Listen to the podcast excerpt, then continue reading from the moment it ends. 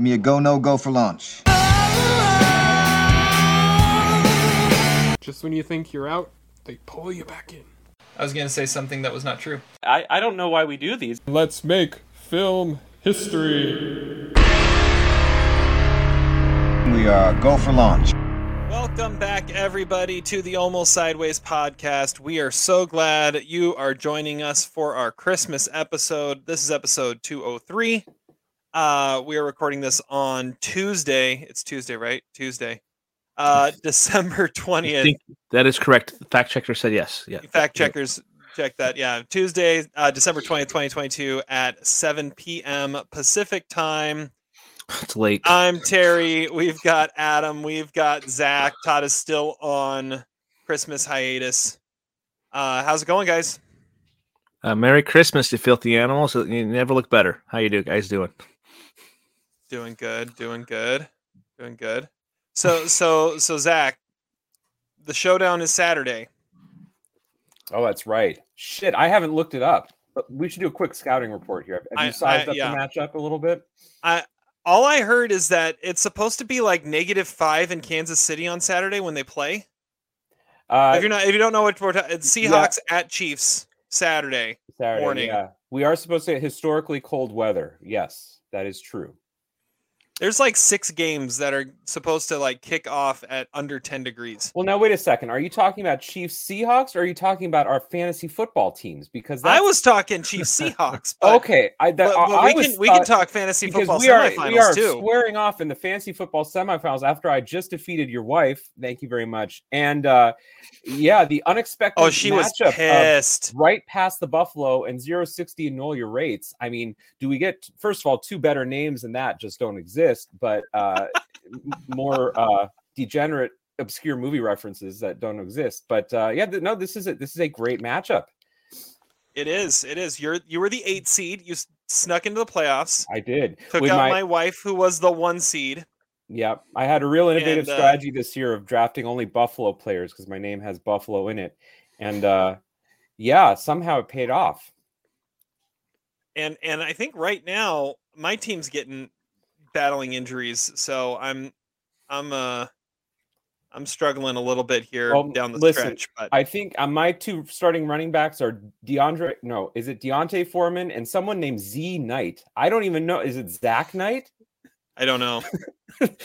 It's probably a bad sign when you're starting running back you don't know the name of. But uh, first, Well, name. my my two starting running backs all season have been uh, Jonathan Taylor and Kenneth Walker. And Jonathan Taylor's now out for the season. Ken Walker might play Saturday. He didn't practice today. Uh, so uh, I've got Cam Akers, I've got Isaiah Pacheco backing up. Right now, Yahoo says I have a 40 or a 56% chance of winning. Yeah, but I've been underdog. I've been an underdog in every single game this year. I literally have never been favored. So Yeah. d- don't trust that metric. Uh, I would say that uh, uh, first of all, uh, listeners out there, this is this is riveting entertainment. It to sure add is. add on layers, Terry just beat Josh, and I'm thrilled about that. Josh can go home and celebrate with his non-trophy that he doesn't have. Ah, dang it. Sorry, Josh, man. I If you want to Aw. like sit on the sidelines with me, dude, I would I would be That more was- than welcome to have you, Josh. I'm sorry. Hit me up on Twitter, Josh. I, I actually I actually hung out with Josh this weekend, and the trophy did come up at one point. I'm sure it did. See, it's very That's a- important. that thing an life. inside joke. I really don't feel like we need to explain anymore. Um, I don't know. I, I I'm liking my chances. I'm liking my chances. You've got you've got an interesting team. I mean, you got Patrick Mahomes, And I've so Josh it's really Allen. Yeah, I did the unconventional strategy of drafting the top two quarterbacks. See, oh, and. First of all, that's how the the hell did you genius even get right those there. two picks? How it's the hell did my, you get those it's picks? my That's the fantasy biggest- football genius, Adam. That's really it. It's it's a problem. The genius day. of yours or the stupidity of others. It's one of the two. man, that's that. Yeah, you so you've been riding that the whole the whole season. Oh, look at my running backs. I have the worst running backs of any star, of any fantasy football team. And that's I don't know how I'm winning. this is not a great lineup, Terry. So I have I have a really good lineup. I know. They're just It- ha- the struggling. to only be reason I ever win is when my quarterbacks get me a ton of points. Everybody else stinks. Zach See- has Patrick Mahomes shooting up as quarterback and John Doe as running back. Yeah, that's Yeah. really good. balances The out. only reason I won last week is because Kirk Cousins went off in that second half in the greatest comeback in NFL history. That's true. Thank you, It Matt got Ryan. me like 35 points. Uh, thank you, Matt Ryan. All right. Anyways, it should be fun this weekend. I'm sure we'll Yes. we'll report on uh, on Well, both since- sides of the the- uh, the matchup. And the last time the Seahawks uh, and Chiefs played was also right around Christmas, and it was Mahomes' first full season, and you guys beat us, and it was a sign that that Chiefs defense was pretty shitty that year, and ultimately they were. But uh, that was a fun one too. Do you miss Russell Wilson? You miss him a little No. bit, don't you? No, Just a little bit. That's right.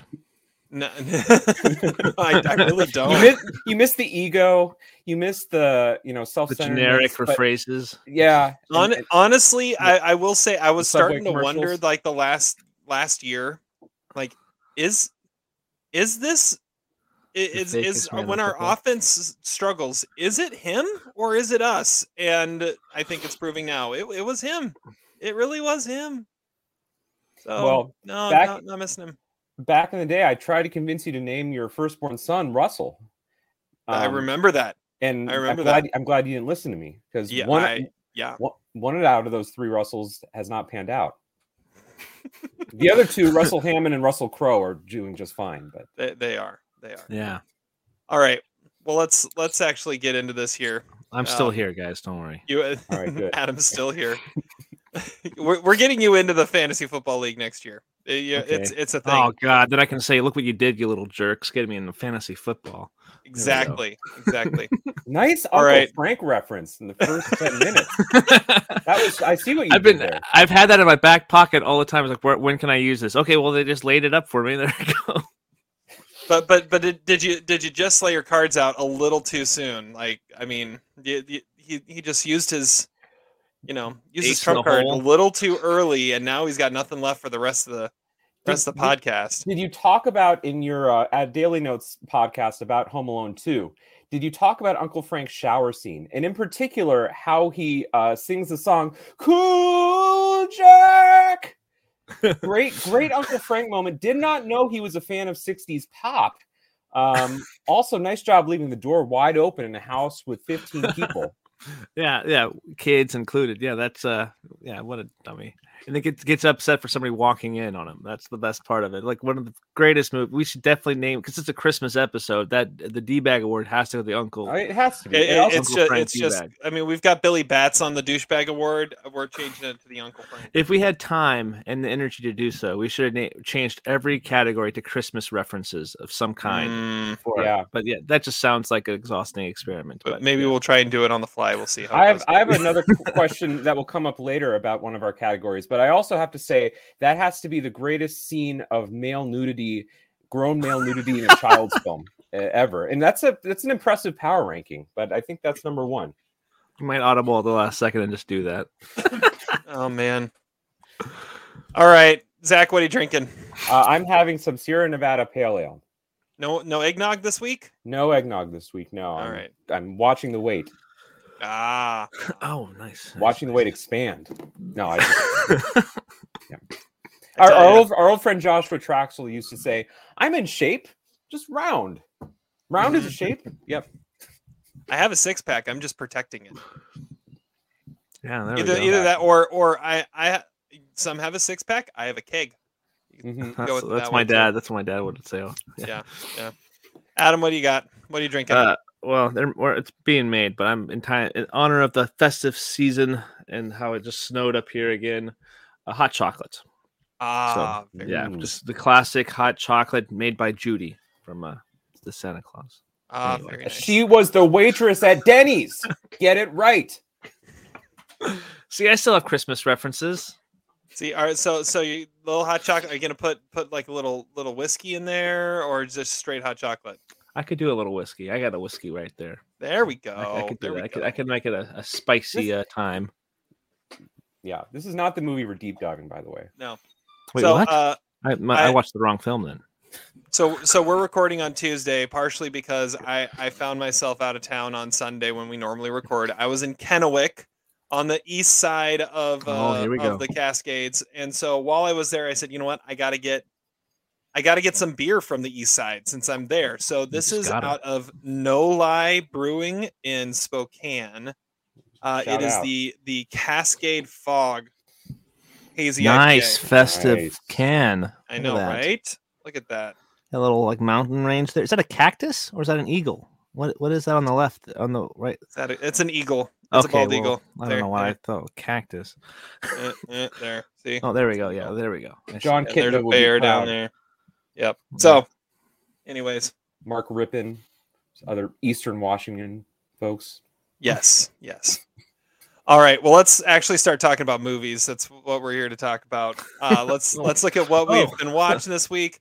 We are reviewing uh, one of the biggest movies of the year, uh, and then we are deep diving a uh, a Christmas classic, a newer Christmas classic today. But first, what have we been watching? And we are going to start with Zach. All right, so I watched The Eternal Daughter, which is the new movie uh, by Joanna Hogg. And uh, I watched it because it is appearing on a lot of critics' top 10 lists. Uh, and Leach, two critics I deeply respect, had it on their list. It was on the big pictures on several podcasts out there, um, getting a lot of buzz. Uh, this is uh, the director of The Souvenir. And um, I was not a huge fan of The Souvenir. Um, and uh, frankly, I'm not a fan of this movie either. I think it's kind of overrated drivel. Uh, but it's it's kind of an interesting movie. So it stars Tilda Swinton, and I guess I don't want to say too much about it, but basically she's in a dual role where she plays herself and her mother, and uh, they are traveling. Uh, and they stop at a hotel, and the hotel seems to be very spooky and kooky, and lots of uh, you know strange noises coming from it. Uh, this movie is actually not as interesting as it sounds. Uh, the director refuses to film Tilda Swinton in a two shot, so it's it's it's so obvious that they're like different people. But uh, yeah, I don't know. This movie kind of rambled, and at 85 minutes or 95 minutes, it, felt pretty long. My favorite part of the movie is that there's a there's a dog, and the dog's name is Lewis, and the credits at the end of the movie it said Tilda Swinton, directed by Joanna Hogg, and you know all the actors in it, and it also had the dog's name Lewis, like he was a human. uh, I like that. I love Uh, when they do that.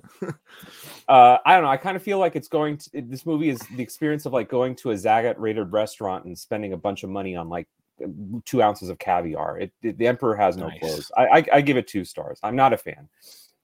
So not the best dual role performance movie this year. X probably would be Well, that, right? And the movie that also came to mind watching it was Men. I mean, Men did ki- Oh, something yeah. kind of similar, also Damn, in the sense that it's that. sort of a, a travelogue movie in Britain, almost like this movie is a little bit. But uh, Men was more entertaining and certainly more ambitious and audacious. I bought that for Black Friday. Still forgot to watch it. Yeah, that's gonna be my upcoming watch. So, uh, for my, I'm gonna go next.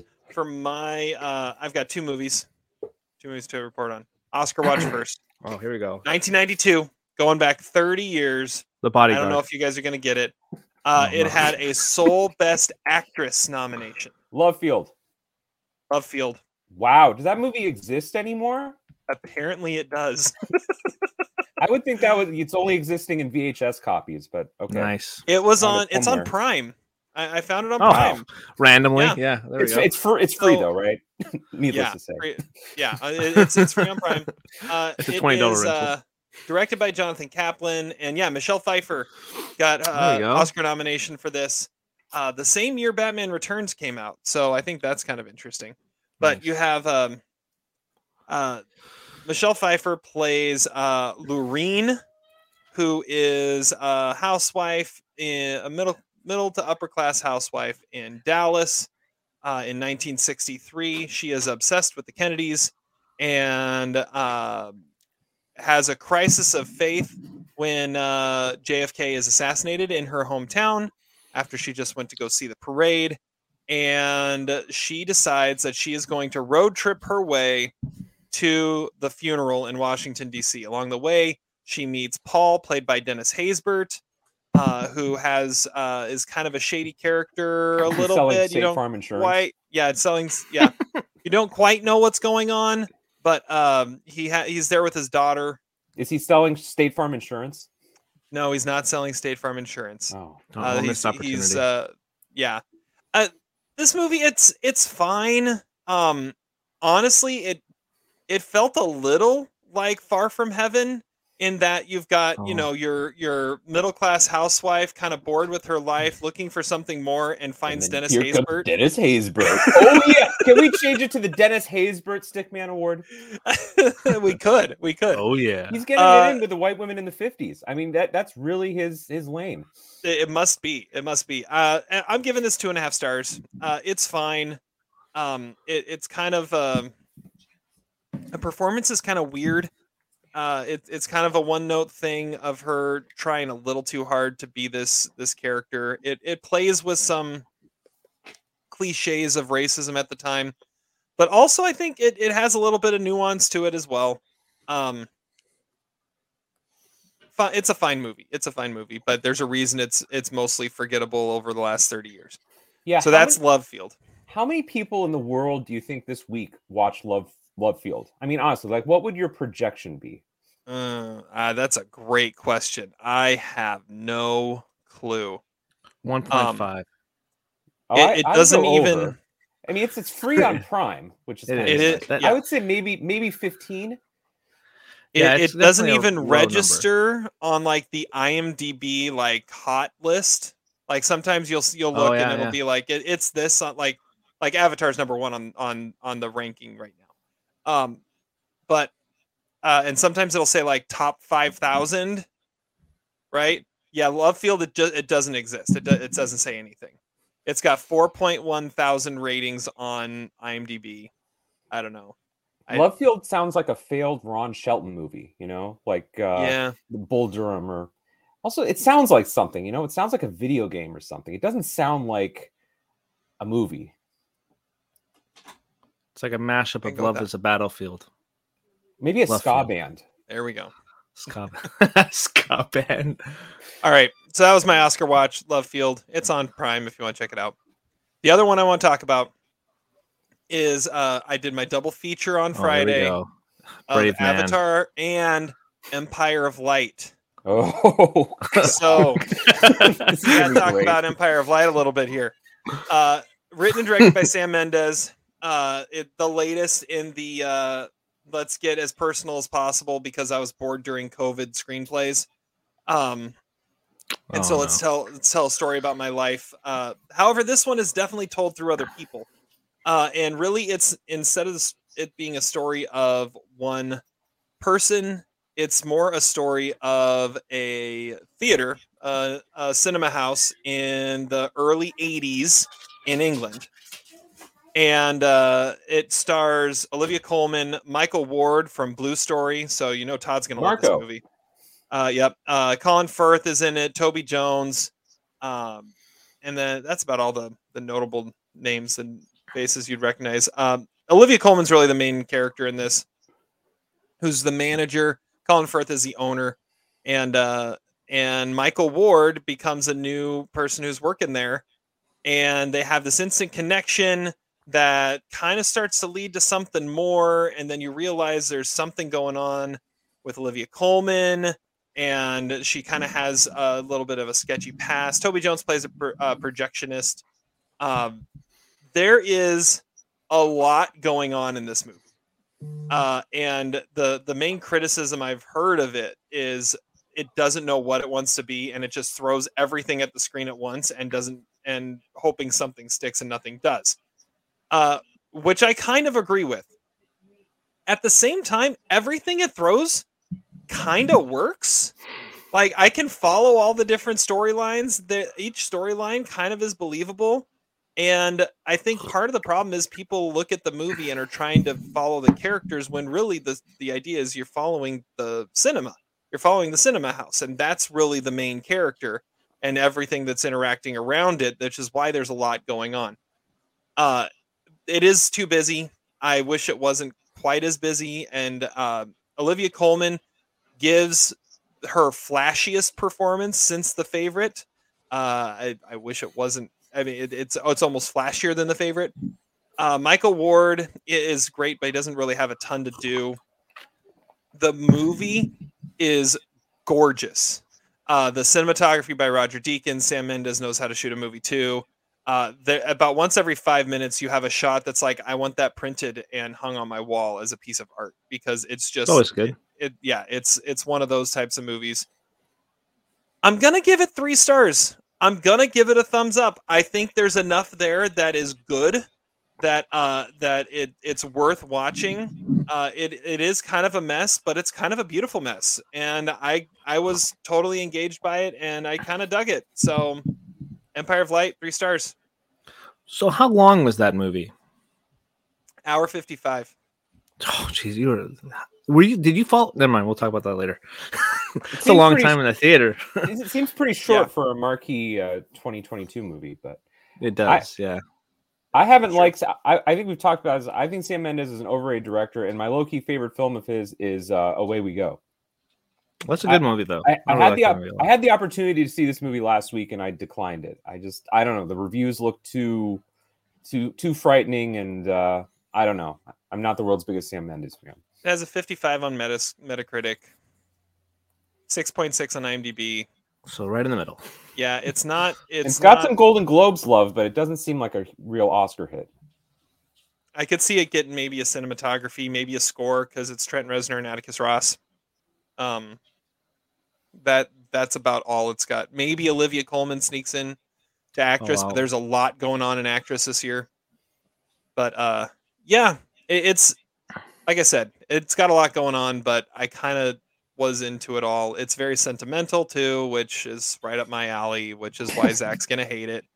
Um, and uh, yeah, so you hated He 1917, and I put that in my top 100 of all time. So, all right, I'm Adam, just what? saying, I'm just like saying way that go, you gave. I'm just Yeah. saying that you gave that a three, but you gave Fabelman's 2.5, and they're both sentimental movies. No, I'm just. I did, I'm, I did. arguing for argument's I, sake. li- I I'm liked I liked more about Empire of Light than I did the Fabelmans. Well, that's good. That that's that makes sense. I, I, I think Not that's gonna- fair. I think that's fair. That's fair. all right, All right. And you like Adam- Armageddon time more than both of them. Adam, get get get your head out of your hot chocolate and tell us what you watched.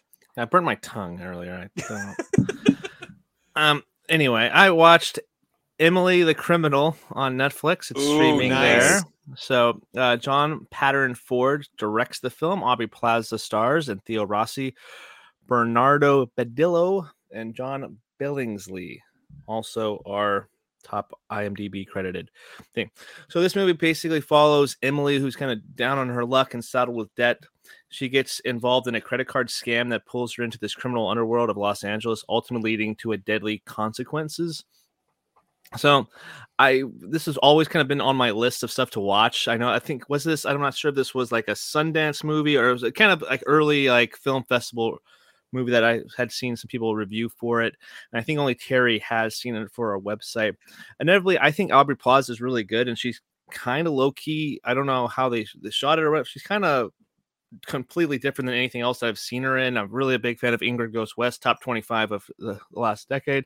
Um, uh, but she is doing something very interesting here where she you're, you're really invested in her character and what's going on but you just kind of want the movie around her to be a little better I, I still enjoyed the film, but there's this parts of it where I just I think they could have gone a little bit more into this underworld and the relationship that she does have with Theo Rossi's character, who really kind of gets introduces her into this uh, underworld. Is he plays um, Yusef.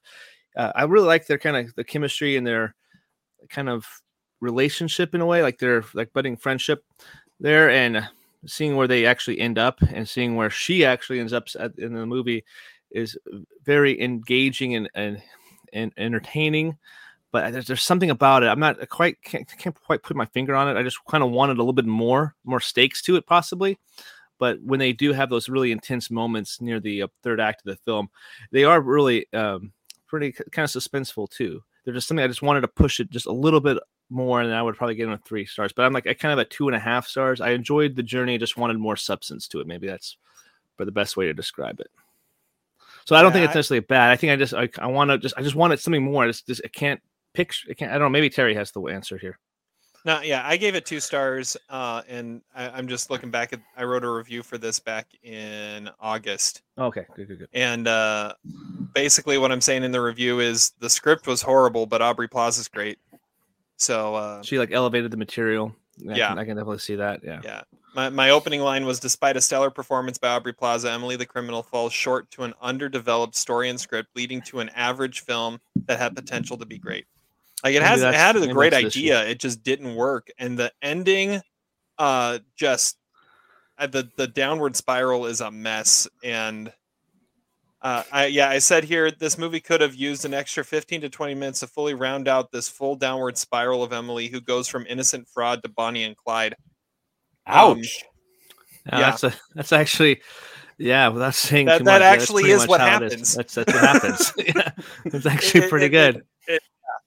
So uh, yeah, Yeah. It, it's it's kind of a mess, but she's great in it.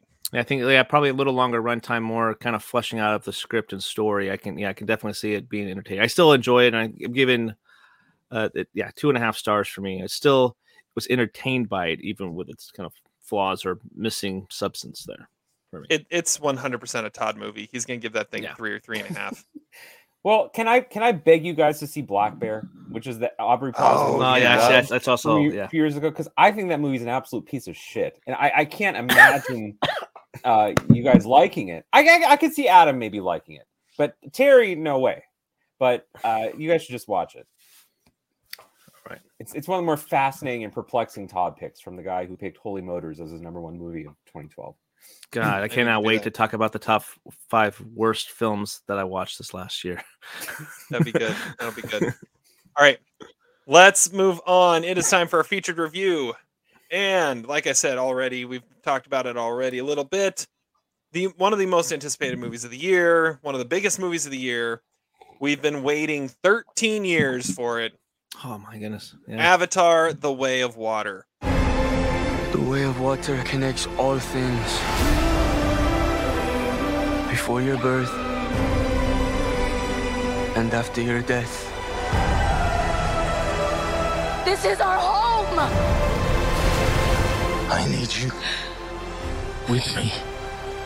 And I need you to be strong. Uh, I'm gonna go first on this one. So, written and directed by James Cameron, who's been building up his uh, his um, his technology in order to make the, his uh, his story that he wanted to tell a reality. Uh, and in the meantime, he's written three more sequels that he wants to make. Uh, and he's I think he's only been greenlit for the third one so far, and depending on how they do, he'll get greenlit for the fourth and fifth. But we uh, we joined back uh, in Pandora following Sully around. He has married uh, Neytiri and they have kids. And the Sky People come back. Uh, you have a return of Quaritch, played by Stephen Lang, who is now uh, an avatar. Yeah. Since he died at the end of the first one. Uh, and he's got a, an army of avatars that are hunting him down. And he decides to go off and live with the with the sea people and hide so that his tribe doesn't get killed on his behalf. Uh, and that's really where the story kind of takes off and spends most of its time is developing this brand new world of the water Na'vi and and how that all plays out their uh their legend their their environment the way they live uh and eventually of course you know they're found and there's a battle and uh, you know all all epicness ensues. Uh this man this is a whole lot of movie. Um there is so you. much going on in this movie. Uh it is it is three hours and 12 minutes which everyone thought you know the first avatar was long. That was only like 245 this this one is a, a whole other half hour longer. Um it, it it it's too long. It is too long. With that said there are so many great things that are going on here. It's it's a beautiful movie. The tech the technology the cgi everything they're doing is amazing. Uh the fact that you're able to tell this story and have the motion capture technology in order to put all this together is just brilliant. Um, this movie, at the same time, with all the epicness of it, this movie works best in its world building of the of the sea people, the way of water, if you will, and the family dynamic. I think the family dynamic is really interesting uh, with um, Sully and his kids, and the way they interact with each other and their relationship with each other. Uh, I almost wish wish you had a a different a, a different plot point in who was after them because it almost was distracting to have Stephen Lang's character come back. I don't know. I feel like I'm poking hole trying to find flaws in it because I sat there for three hours completely transfixed, and James Cameron knows how to make a watchable movie. Uh, he knows how to make a movie that you are invested in the entire time. Uh, I've heard people trying to knock the script and the the dialogue writing. Eh, Who, who cares? Everyone lo- everyone loves it. Um, and uh, I, I I was sitting there, so I was sitting next to in a pretty full theater Friday night, and sitting next to a group of guys that obviously don't go to the theater very often. Uh, and so they were they were talking all the way through the trailers, like this is gonna suck. And but as soon as it started, they stopped, and I didn't hear a word from them for three and a half hours. And then once the movie ends, the guy next to me, I just hear, "That's the effing tits, man." Except he didn't say effing, if you know what I mean. and Um, say fudge. yeah. So uh, it was it was. I I'm get I'm giving it three and a half stars. Um, like I said, I feel like I'm trying to just poke holes in it and find flaws with it, but when it comes down to it, it's one of the more enjoyable experiences you can have at the theater is getting to sit and watch a James Cameron movie. And it it's it's long, but it works the whole time. Like you're never bored with it. The quiet parts were the were the like I said were the parts I thought worked the best. So three and a half stars. It was it was kind of great. It was kind of great. There were things I didn't like, but at the same time, it's Avatar. It was it was pretty amazing. So, Zach, what do you think? All right, I'm going to pull up my notes here because I wrote down some. All right, Oh, good, good. so uh, Sigourney Weaver's voice as a teenager. Uh, yeah, that was weird. kind of a strange, like, uh, trippy experience. What is this? Like Peggy Sue got married? I mean, it's weird. Uh, I, I I didn't get it. I didn't like it. Um, let's see. 13 years to enact revenge. They're gonna what, what were they doing during that 13 years? What did they just not care about Jake Sully? Nah, 13 years, and eh, we're a little bored. We'll come back. It Let's, takes let's- a while to get see- there. It it does take a while to get there. That's that's true. 13 years though. I think they were okay at the end of the last Avatar. Um I really I wrote down I really like the Brock Lovett-esque search for the elixir of youth. I wanted to see uh, uh, uh, Avatar of Bill Paxton in this movie. Um, do you guys remember 13 years ago the short-lived Sam Worthington versus Jeremy Renner debate? Oh wow. That, The- that was yeah. an interesting They were one. pushing both of those guys pretty I heavily. think most people would have picked Worthington at the time, but uh, it's an interesting comeback movie for him. Uh, boy, good good drinking game would be the number of scenes in this movie that felt like video game cutscenes. Um, as Adam correctly predicted, I fell asleep twice, but this is the sign that it wasn't a very good movie, which is that when I woke up, it was the same thing still happening. It was like, oh, really, nothing really. They didn't solve the problem. No one really died. Okay. Um, I do like the, the the strange relationship with the whales that the, the the Avatar version of whales in this movie. It feels very Star Trek Four. and I Oh, like- damn it to my reference. I'm it. sorry. I'm sorry. Uh, I like that the whale communicated. It almost looked like Tio Salamanca from Breaking Bad with his eyes always telling the story. And I didn't really understand how the whale communicated with him, but uh, He just needed a bell. I guess so. There was a story today uh, that I saw. Edie Falco said that uh, she I saw this.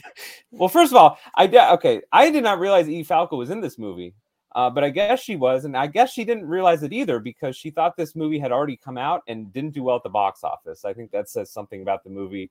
I feel like this movie is kind of a three-hour version of uh, the Brady Bunch, and I'm really glad that um, Spider was wearing a good loincloth because it came it came very close to an Uncle Frank uh, unintentional nudity or Paul, uh, Philip Seymour Hoffman in Twister moment of unintentional nudity. Um, and it led me to think as I was kind of just not really watching the movie anymore, like, why do we call it the Spider Stickman Award? Is Spider really a stickman? That's that, that's neither here nor there, I guess. But I didn't I didn't understand that. Anyway, I give the movie three stars uh, for, for one reason alone, which is that it is fascinating to look at. Um, Decision to Leave, which was two hours and 20 minutes, felt way longer than this movie. It, it is long, eh, but it wasn't boring to watch. And uh, I, I really didn't like it, but it was e- entertaining to watch. And uh, the, some of the writing in this movie is, is uh, hilariously awful, but uh, three stars. All right. So we got three and a half stars. We got three stars. Really quick before Adam goes, uh, we put a, a poll out on Oh, yeah, Twitter read that. yesterday Read that. uh, that got 17 votes, and I just Yeah. and it just Yeah. asked, "What did you think of Moving up in the Avatar: The. Way of Water?" And the options were better than expected, exactly what I expected, disappointed, or haven't seen it yet. And uh, we had better than expected, 35.3%, exactly what I expected, 35.3%. Uh, disappointed, 17.6%, and haven't seen it yet, 11.8%. So the majority, it was either better than they expected or exactly what they expected, which I think is is pretty good. All right, Adam, what did you think? Uh, so I haven't, admittedly, I haven't watched the first Avatar in several years. So we actually had watched the first Avatar to gear up for this, and I, I was going to take my daughter if she had good behavior to go see the, the, this movie in theaters, and so I put the first Avatar because she'd never seen it, and she thought I was putting on Avatar: The Last Airbender, which is an anime, so she was kind of disappointed. um, and I was like, no, that's not the movie we're watching. So she kind of got bored of the first one. However, she she really liked the the new one. She had a lot of fun. Didn't fall asleep surprisingly. And I will also say that I didn't correctly guess how many times she fell asleep. That's how many times I fell asleep. Zach. I dozed off twice too. I Um, wonder if it was during the same parts. that, that would be an interesting deep dive. Long fighting for many minutes. All I know is I woke my. There was a noise that had, sounded like me snoring, and I woke up to it. That, that's what happened. Um, I, I- I don't think I, I, I but I, I remember seeing a lot of the majority of the movie, so I, I don't think I fell asleep for very long. Which, to your point, is kind of what you said too. Um, however, with that aside, said I. I got swept back into the world. I really liked my last rewatch. I, I don't know necessarily. I think it's one of Cameron's best works, and it's I gave it four stars on the website, and I, I really like the first one. This, this one, I'm definitely gonna have to rewatch it, watch it again. Um, but it's very entertaining. There's some really beautiful shots. I completely agree with the video game comparison there because there are some shots. It's like holy cow, this is on a different level. And one the biggest comparison I've been seeing on Twitter is Mar, and that was the question that James Cameron got asked too about Marvel's CGI compared to uh, this CGI, and he's like, "This is a holy that not not my dog this time." but anyway, it's it's it, the comparison between Marvel and Avatar is it's on it's kind of a different level now. It's like Avatar is c- clearly the better technology. Uh, uh, Marvel stuff doesn't come close to it now, especially they're they're putting so much quantity out there. It's kind of hard to keep up with all the, the effects, but the movie itself is a very entertaining thing, and I, I, I got invested into this world. I thought the underwater sequences were some of the best I've seen ever. I think that's really fascinating. Apparently, there's a really cool documentary like what they actually did to make all those those scenes. I'm interested to dive into that. I'm at three stars as well. My thing is, why the hell was Spider? What what what's with the deal with adding the Spider kid who was Quaritch's kid all of a sudden? That that was the weirdest part of me for me. And bringing back Quaritch as a Na'vi and then Sigourney Weaver as a teenager, I thought that was like, wait, what? It's kind of interesting. I wasn't expecting that, but it's interesting. I don't think if you had if you took Spider out of the movie, I don't think the movie changes because he really didn't change much, if anything. I, I don't know. I, I thought Maybe. he was, he was an interesting ad. Um, an interesting side plot. I don't know if it was uh, along your lines. I don't know if it was a needed side plot, but it was it was definitely an Yeah. interesting one. But it's it for it being a three hour movie, and I didn't i saw it like at one o'clock on a Sunday, and it wasn't necessarily sold out. There was probably maybe like fifteen to twenty people in the theater when I went. Mm. Um, so my daughter talked a little bit on it, but she was just like, "Wow, look at that! Look at look at this shot." So it kept my uh, eight year old's attention throughout the entire thing, and she really liked it. She came home and she was like, "That was such a great movie, Mom." Dad fell asleep twice. I was like, "Kid, like you have to have some kind of secrecy. Like we had like an unspoken bond. You don't say these moments to mom." but it, I- it was a it was a fun time though. I did not fall asleep, and I was And at you the watched theater. two movies. I know, I know. Well, see, this is this is what I do. I do my Friday night double features, and I spend the You're like- entire day drinking an energy drink to lead up to it.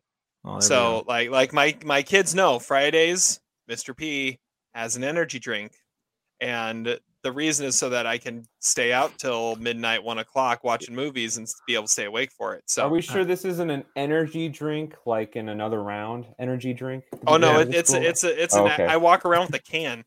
I was like, who the, I was like, who the heck is Mr. P? I was like, oh wait, yeah, your last name. Uh, yeah, yeah, yeah. I was like, what the heck? So But, just yeah, to but you're also conditioned. You're you're like you've been training yourself all year going these double features. Like Avatar's coming out, baby. I need to be prepared to sit through the theater. Yeah, so so Empire of Light was a six forty five showing, and then uh, Oh Avatar was a nine o'clock showing. So and you live, a- I- like, don't you live kind of far away from the theater, or it's like a twenty minute drive, You're like, see you tomorrow, honey. I'll be back Yeah, tomorrow. pretty much. I got home a little after one. Yeah. Yeah. nice. That's what I do. That's my Friday nights. Hey, yeah, that- So that just go back for a good time. second. Rewind that. Um, so Adam, you are saying that the video game cutscenes are a good thing. It, it seems like you were in favor of the comparison that they that that's a positive comparison. Is that right? Because I, I did, think I, it's- I I did think that's a say it was posi- positive comparison. Oh, I that, thought- that was a negative criticism that I had. But okay, Okay, why why would it be a negative? What what about them are it, it looks like a video game. I I don't want to watch a video game. I want to see a movie. I don't know. It just it didn't it, it didn't feel like a movie. Yeah, I can see that. I think that games now are just kind of are their own form of entertainment that they are more uh theatrical in nature. So they're made so they're even when you're playing it, your sequences are like go straight. You're like moving, and all of a sudden it goes straight into like another scene without even with you noticing it. So I, it is for me. I just guess I guess I thought it was like it kind of move had good transitions between the the scenes. So even when I noticed like, oh, wow, that's pretty like video game esque. It didn't really bother me. I just thought it was like, oh, that's good because that's two ways Alright. of looking at the same situation. So, so question: Did you guys see this in IMAX, 3D, anything Oh, yeah, special, or just question. regular screen, Standard. standard? Uh, me saw it. too. Me too. I saw it in 3D. You saw it in 3D. Oh, Okay. there we go. That's maybe that's the the, the video game comparison where you're like, yeah, that maybe that's maybe it looks Maybe. different. So that maybe the coolest highlight the whole thing though, they played this little trailer by Greta Gerwig and the whole thing, and my daughter and I freaked out. the Barbie Mm. trailer. Oh my god, my, my daughter was like, "What the heck are they doing?" And it was, it's Barbie. I'm like, "It's Barbie!" Oh my gosh! She's like, Dad, we gotta go see that. I'm like, "Oh yeah, we got. That's gonna be pretty cool." Yeah. Yeah, I- and it'll be interesting when we get to July next year, and we got to decide: uh, are we going to review Barbie or Oppenheimer because they both come out the same weekend? Well, Terry's gonna review That's both great, of them probably. Great marketing by the studios. Yeah. Yeah, I, I kind of missed the Oppenheimer trailer that said how many hours and minutes and days it was till it, and it was eerily accurate. It seemed like it changed every trailer. It, it did. It felt like it changed every week. Yeah, it was it was weird. That's almost more impressive than creating the atomic bomb. If that were to happen, to have a live, you know, countdown on an individual screen, that's impressive. That would That'd be impressive. crazy. Like you see, like a, a nine o'clock showing on a third, uh, like on a Wednesday night, and, or th- thir- Thursday, and it's like And it two hours down. until yeah, two hours until it comes out. All right. Well, Avatar. It sounds like we're thrice approved. It's kind of undeniably there. There's undeniable masterwork in here. Uh, it at least in in the the visuals, the world building, things like that. Again, the, the script is not great, but it is it is a return to like an epic scope of a film, which James Cameron knows how to do. And no uh no spoilers or anything, but James Cameron knows how to sink a boat. Let's just say that. Um, Yeah, I cannot wait to see So- in another thirteen years what happens next. It's gonna be a lot sooner. I know. I- is Lot they've already they've got the date set, Christmas 2024, or the, this weekend in 2024 is when uh, Avatar 3 will be coming out. All right. Well, there's Avatar. Thrice approved. Go see it if you haven't seen it already. Uh, see it. I I have a feeling. See it on the biggest screen possible. I was kind of bummed. I I saw it on a standard screen. It probably deserves the IMAX treatment. So Don't you want Schwarzenegger to read it at the Oscars? Avatar, Barbie, Avatar, the way of water. Babel. That would be great. All right. It's deep dive time. And every year we make sure this this episode, the last episode before Christmas, we review and deep dive a Christmas movie. And so it's time for us to do that again. We try for for anniversary movies, but that really doesn't matter when it comes to Christmas Yeah. time. So Exactly. We are going back to 2003 and reviewing the classic Love Elf. Actually. Oh, Yeah. the other 2003 Christmas movie. That's true. It's true. Christmas is the time to be with the people you love. Yeah, I need a car.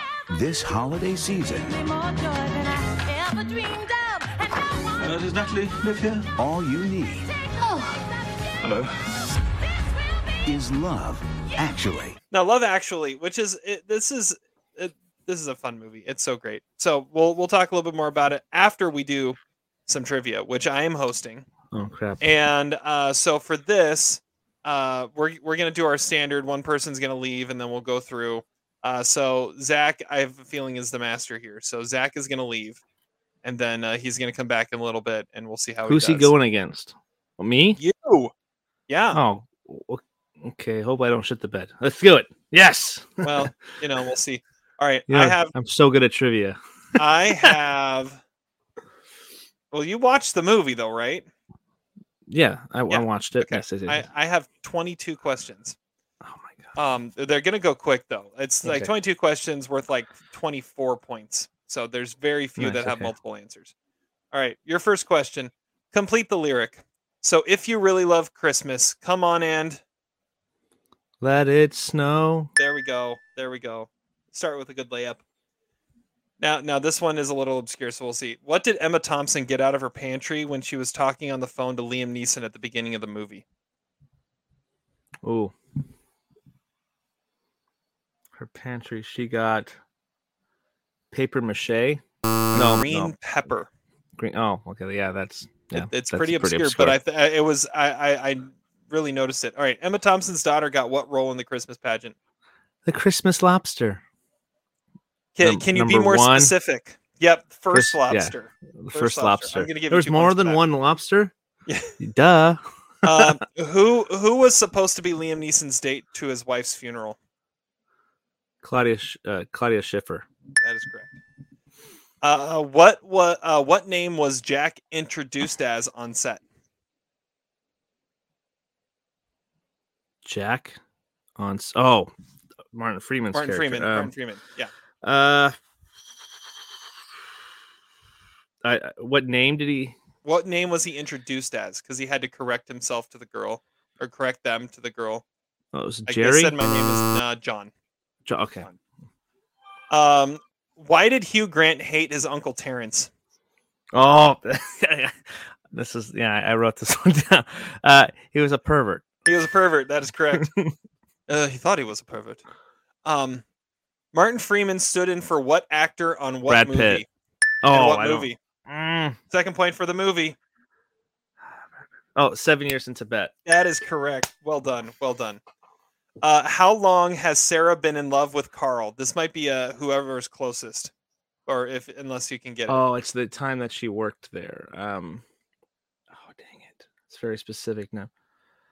Uh, let's go. f- I, I- I'm not gonna know. Four years. That might. Yeah. Okay, we'll see Yeah, what I- Zach I- I- says. Yeah. We'll see what Zach says. All right.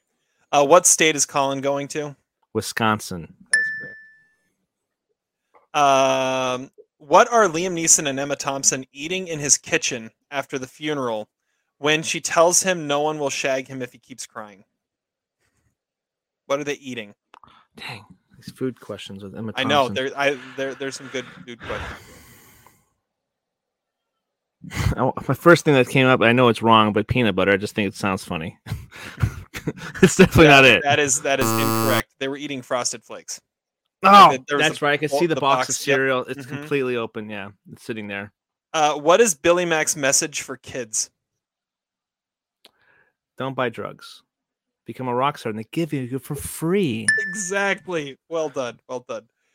Uh, according to Hugh Grant, the president is continuing to be handsome while he continues to look like who? His aunt, M- Aunt Mildred. Correct. Oh, Good pulled job. it out of the ass. Uh, finish this line from uh, President Billy Bob. I'll give you anything you ask for. Unless it's something I don't want to give. Yeah, uh, I'll, I'll give it to you. I think close as long enough. as it's something I'm willing to give. Willing to give. But it. it, it's the same idea. I'll give it to you. Uh, Emma Thompson's love of who is a love that lasts a lifetime. Oh, her love for the singer. They taught her how to feel. This cold-hearted Britain British lady. Um, I, I don't have this the, the artist Joni Mitchell. Joni Mitchell. Yeah, Uh, what is Billy Mack's nickname? Billy Unc Billy Mack. You yeah, said. what's his nickname? The- There, the- it's mentioned. Oh, the grandfather. Uh, grandfather of Chris. Or yeah, grandfather of Christmas. Oh, half point. Grandfather of rock and roll. Oh, okay. Um, what did Mark claim he taped over the wedding? West Wing. That is correct. Uh, who sings the song Sarah and Carl slow dance to? Oh, It- It's as yeah. 2003 as you get. I can picture the song, but I, I can't. Uh, Phil Wilson Phillips. That's wrong. Norah Jones. No, Oh, yeah, that's That's yeah, as very 2003 as you get. Yeah. Um, what does the sign say on Sam's door while he's learning to play the drums? There's several of them. So if you Several give me a couple. rhythm. Rhythm is my life. I'm. Uh, I'm not hungry. Um, yep, those are two of them. There's one more that I thought was that was the main one I I noticed, but Um. If your name is not Sam, keep out or something like that. I, I, Ringo rules. Oh, that's a good one. Of the four girls Colin stays with, who's the sexy one? Whitney. Harriet. Mm, Good one. Okay. Uh, it's very specific on the IMDb credits too, which yeah.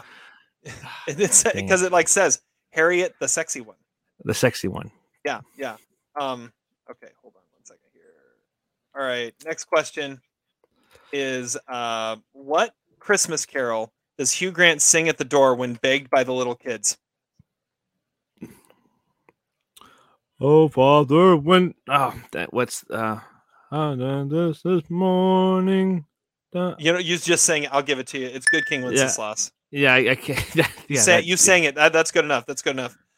Uh, Natalie's nephew is what animal in the Christmas the play? octopus. All right, and the the last octopus. question: the iconic scene at the door has been parodied all Christmas season in commercials starring stars from which sitcom? Scrubs. Scrubs is correct. All right, you got 17 and a half, potentially 18 and a half, depending on how that last question goes. Hmm. So let's bring Zach that back actually in. did really good. All right, Zach, All right. the master of Love Actually. Yes. Uh, you so there are 22 questions. Wow. Yeah, Um, 22. you you always say I only ask questions from the first 10 minutes, so I made sure they were from the whole They're movie. spread out. Trust and me. there, there's a there's a lot from all throughout.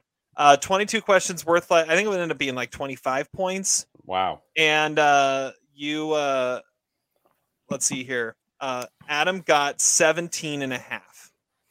So you did pretty well. Okay. You did pretty well. All right, we're gonna start with an easy one. Complete the lyric. So if you really love Christmas, come on and Let it snow. correct. If you Uh, got that question wrong, does that mean you get like negative 100 points? Like I you fail so. you fail au- au- automatically? What would have happened I- is I would have lost my point from last week if I, if I would have won. that, That's, that's what exactly you would have lost your lost your power rankings point. Uh, what? All right, now we go obscure. What did Emma Thompson get out of her pantry when she was talking on the phone to Liam Neeson at the beginning of the movie? I, I, I have respect for that question and beer. Um, I'm gonna say a bowl. It was a green pepper. Yeah. Wow. Okay. Don't Yeah. remember that. Uh, Emma Thompson's daughter got what role in the Christmas pageant? Uh, the lobster. Can you be more specific? The lobster by the nativity. Can you be more specific? Uh, the lobster at Jesus' birth. I, I will give you one point. Adam got two because it's first lobster. Oh. There's more than one lobster. Duh. Uh, who was supposed I to ate be is a Liam- lot of legs, David. That's one of my favorite lines. But that's that's an octopus though. Who was supposed to be Liam Neeson's date at uh, to his wife's funeral? Uh, Claudia Schiffer. That is correct.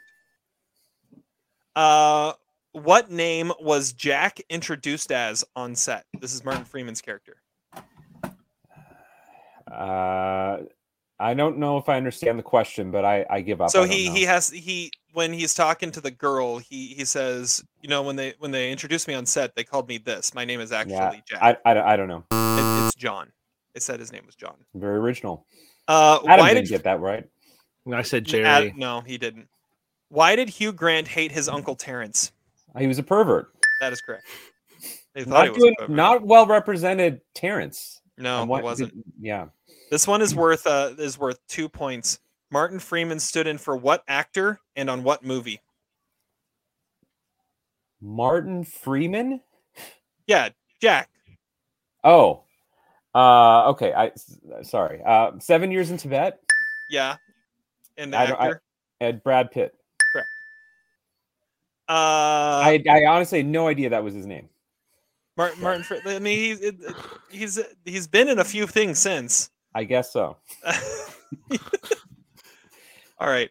Uh, this this one it's whoever gets closest, and you have a pretty good shot at getting the points. How long has Sarah been in love with Carl? Two years, seven months, three days. Two years, seven months, three days, and two hours. I'm gonna give you the point. That's how long she's been working there. How long she's been in love with him is two 20 months, two years, seven months, three days, an hour, and thirty minutes. I think it's you twenty minutes. I think it's Yeah. twenty Okay. points. Okay, it, it was it was yeah.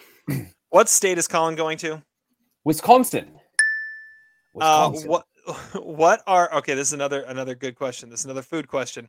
What are Liam Neeson and Emma Thompson eating in his kitchen after the funeral when she tells him no one will shag him if he keeps Yeah, that's crying? dumb question. I, I'm not as fan. I'm not as big a fan of that question. I'm gonna go with cookies. I, I don't know. Frosted Flakes. Oh. bowl of there was some Flakes. prominent product placement. Now that you mention that, But it was it was just a generic box of Frosted Flakes. So, they must have thought it was an episode of Seinfeld that day. Uh, what's Billy Mack's message for kids? Don't buy drugs.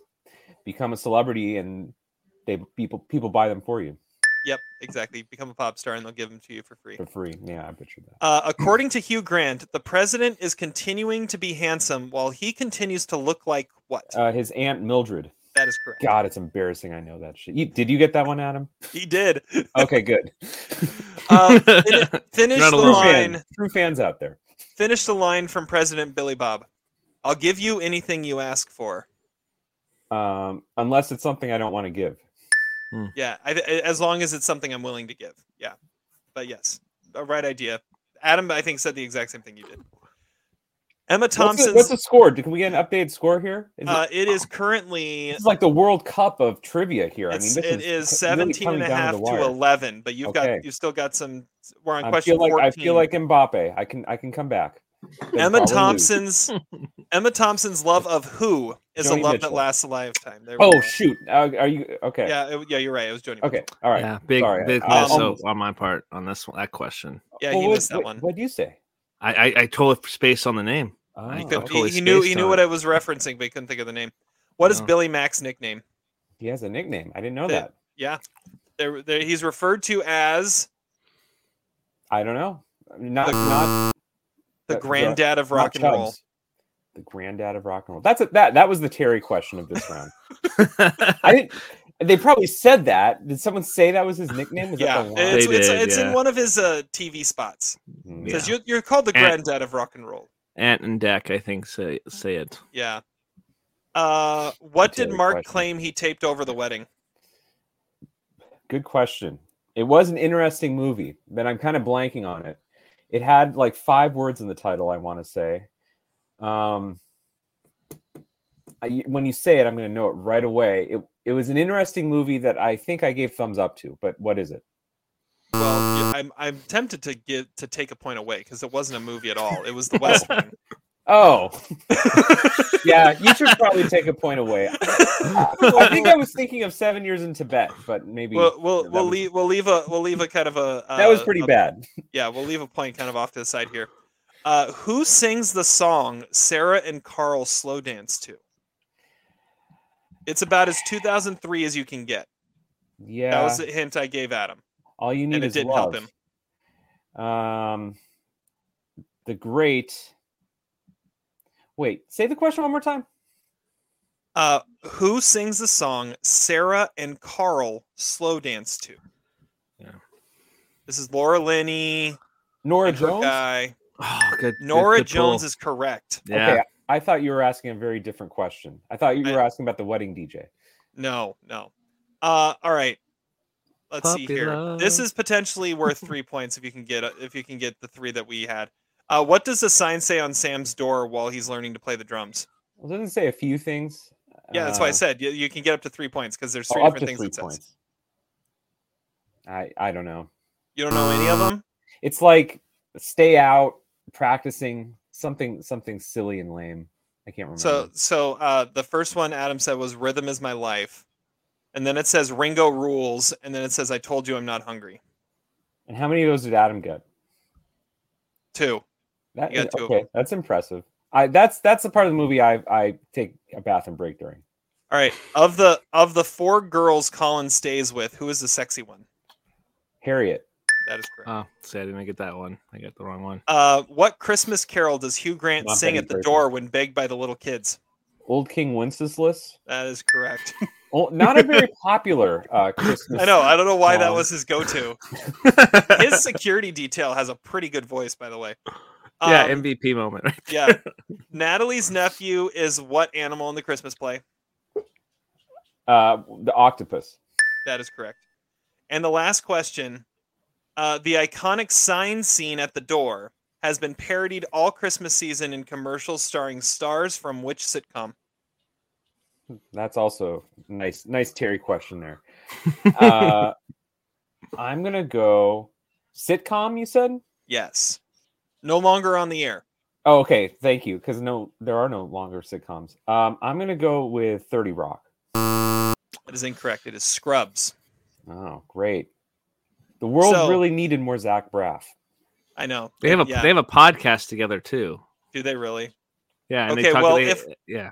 If I don't take a point away, the score is 17 and a half to 16. Adam wins. Well, then Adam wins either way. Yeah, exactly. Hol- Adam wins. either way. holy cow, that's like I showed up for the Love Actually trivia. Don't ask me ever to come back for trivia ever again. You pulled some great ones out, out of your ass. What was the what was the one you you were like, man? Oh, Mildred, just coming up with the name Mildred. Mildred. Mildred. You almost didn't Good have old it. lady name. Yeah. I was gonna say All right. uh, it was It Mildred was or the si- Marge. it was the signs on the on the door. I completely. I really don't even remember watching those. I, He just always that was a walks past the door. that was a great there's, poll. Yeah, Yeah. there's the, the blackboard on there. Yeah. I yeah, I know. I deliberately don't watch them. Yeah. Turn away. he he looks at the paintings on his bathroom walls when he, those scenes happen. All right, Zach. Well, this was your suggestion. Uh, you get a you get to start us off. So tell us uh, tell us your experience with Love Actually. Well, I've wanted us to do a deep dive of Love Actually for a while. I mean, it's a classic, like you know, who's who of great actors, um, and it's a classic Christmas movie in my book. I don't know if Terry and Todd really grew up with it. It's hard to say we grew up with it. You know, us- I mean, Terry's an old person, but the younger people here were not quite as old as Terry. Uh, I I saw it in the theater. Um, it's one of those movies that I I think got popularized maybe after its initial theatrical run maybe people just saw it a lot on TV or DVD. Uh, it was a pretty popular movie, I feel like, on TBS every Christmas. I guess uh, maybe a little bit not too unlike Elf and not too unlike some other Christmas movies. But uh, for me, it was kind of a classic. I really liked it when it first came out. Um, it's interesting. Uh, Diane Sawyer just did a special about it on ABC, which prompted me to think of this as a possible Christmas deep dive that Todd would have no interest in doing. And uh, you know, it, it, it it's it's got an afterlife. I mean, I think Bill Nighy kind of made his career off this movie. Um, there's probably a lot of people who know Emma Thompson and Hugh Grant more from this movie than their movies in the '90s. Um, and uh, you know, Richard Curtis, uh, interesting director for Weddings and a Funeral. Um, this was sort of his his peak, I think, as a director and filmmaker. Um, and it's the kind of movie that would be relegated to Netflix today. And I- you know, I kind of like seeing the theater. So uh, yeah, I mean, it, it- we'll talk about the ways it's not perfect, but uh, to me, it's sort of a seminal Christmas movie. Adam, how about you? Yeah, this is one I definitely saw much later than the when it came out. I remember, I remember when it came out, and I remember seeing it with like some friends uh, during Christmas time, like much later. I think it was late teens, maybe early 20. I, I don't know. I saw it much later. I, I kind of immediately kind of really liked it. I, I've always kind of enjoyed movies where the storylines kind of intertwine with one another. So it kind of that's kind of sparked. I think this is like one of the first ones that really did it. I know Crash is kind of there too, but I don't want to mention that. But as I just did, that we'll delete that later, which we won't. But uh, so I like those storylines that intertwine. So it kind of has connected and having that Christmas uh, feel and rewatching them. I was like, I re- have some fond memories of this. I, I laughed, like, yeah, it may not be perfect, but there's some really, uh, really fun characters, some really fun uh, moments here. A lot of LVP candidates for sure. Uh, which makes it a lot of a lot of fun to come up with our rankings. Uh, but overall, it's a good time. I don't think my wife had actually seen it before, so she said, "Yeah, it's all right. It's pretty good." so that's that's a good praise from her. but uh, yeah, it's a it's a very entertaining one that I, I, definitely enjoyed the rewatch. So it was good. It was a good time to come home from a late long day of work yesterday, just watch it, and it just flew by. Bonus. I don't know what you're talking about. Uh, uh, anyway, Terry, we'll, how do you we'll, feel? We'll cut that. yeah, yeah. This is one I didn't watch it initially either. And you're talking about how old I am. So this came out. What, it was winter? you were too old for it. You were not in the target demo. Okay, they wanted the young. I, people I had just this movie. graduated high school when this came out. Um, the I this was maybe the third time I'd seen it, watching it for this deep dive, and it's one I always forget how good it is. Like this is just this is a great, just really really watchable movie, and uh, and there's so many great uh actors, so many great performances. It's it's like a who's who of of actors in here. Like I threw it in last night, and um, my wife and I were watching it, and she and she was just like, I, I don't remember this. I think I've maybe seen it once. And I said, well, I started going down the cast list. I said there are somewhere in the neighborhood of ten to fifteen faces you will recognize while we watch this movie, because even the small parts are. You look at it's it's people that you you know and you recognize. It it's great.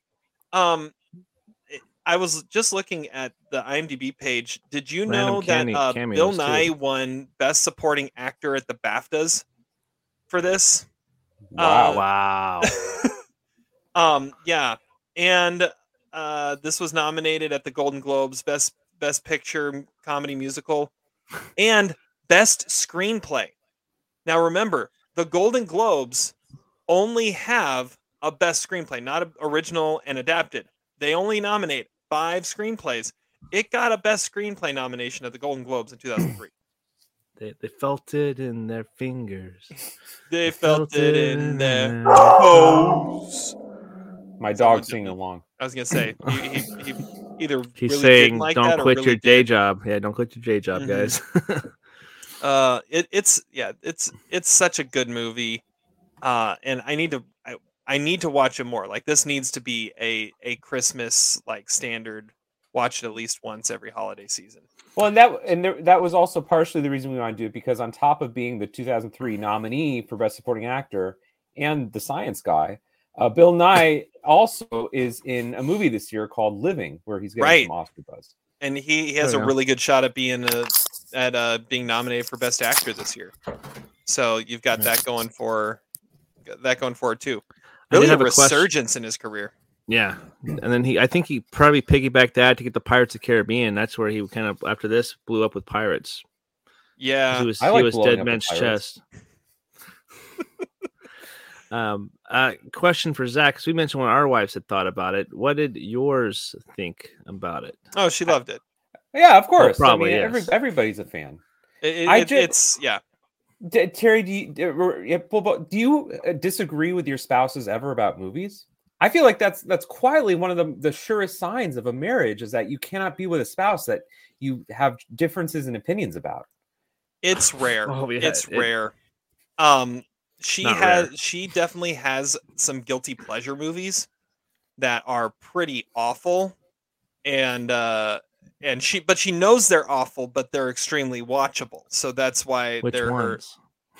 Oh, all right. Her favorite movies, like her fa- if she needs to just throw something on in the background while she's doing something, the Noah Wyle Librarian trilogy Oh yeah, I know. is that's- is that's- her yeah. go-to like She's a that is librarian. that is what and she is a librarian so there is that I've never heard of this. Is this a come to the Yeah. stable type thing? Noah I've- I've Wyle. heard it once. librarian? no it, they were made for they were like tnt original movies back in like the mid 2000s Yeah. um they're very much like somewhere in the indiana jones or an indiana jones knockoff is really what they Yeah.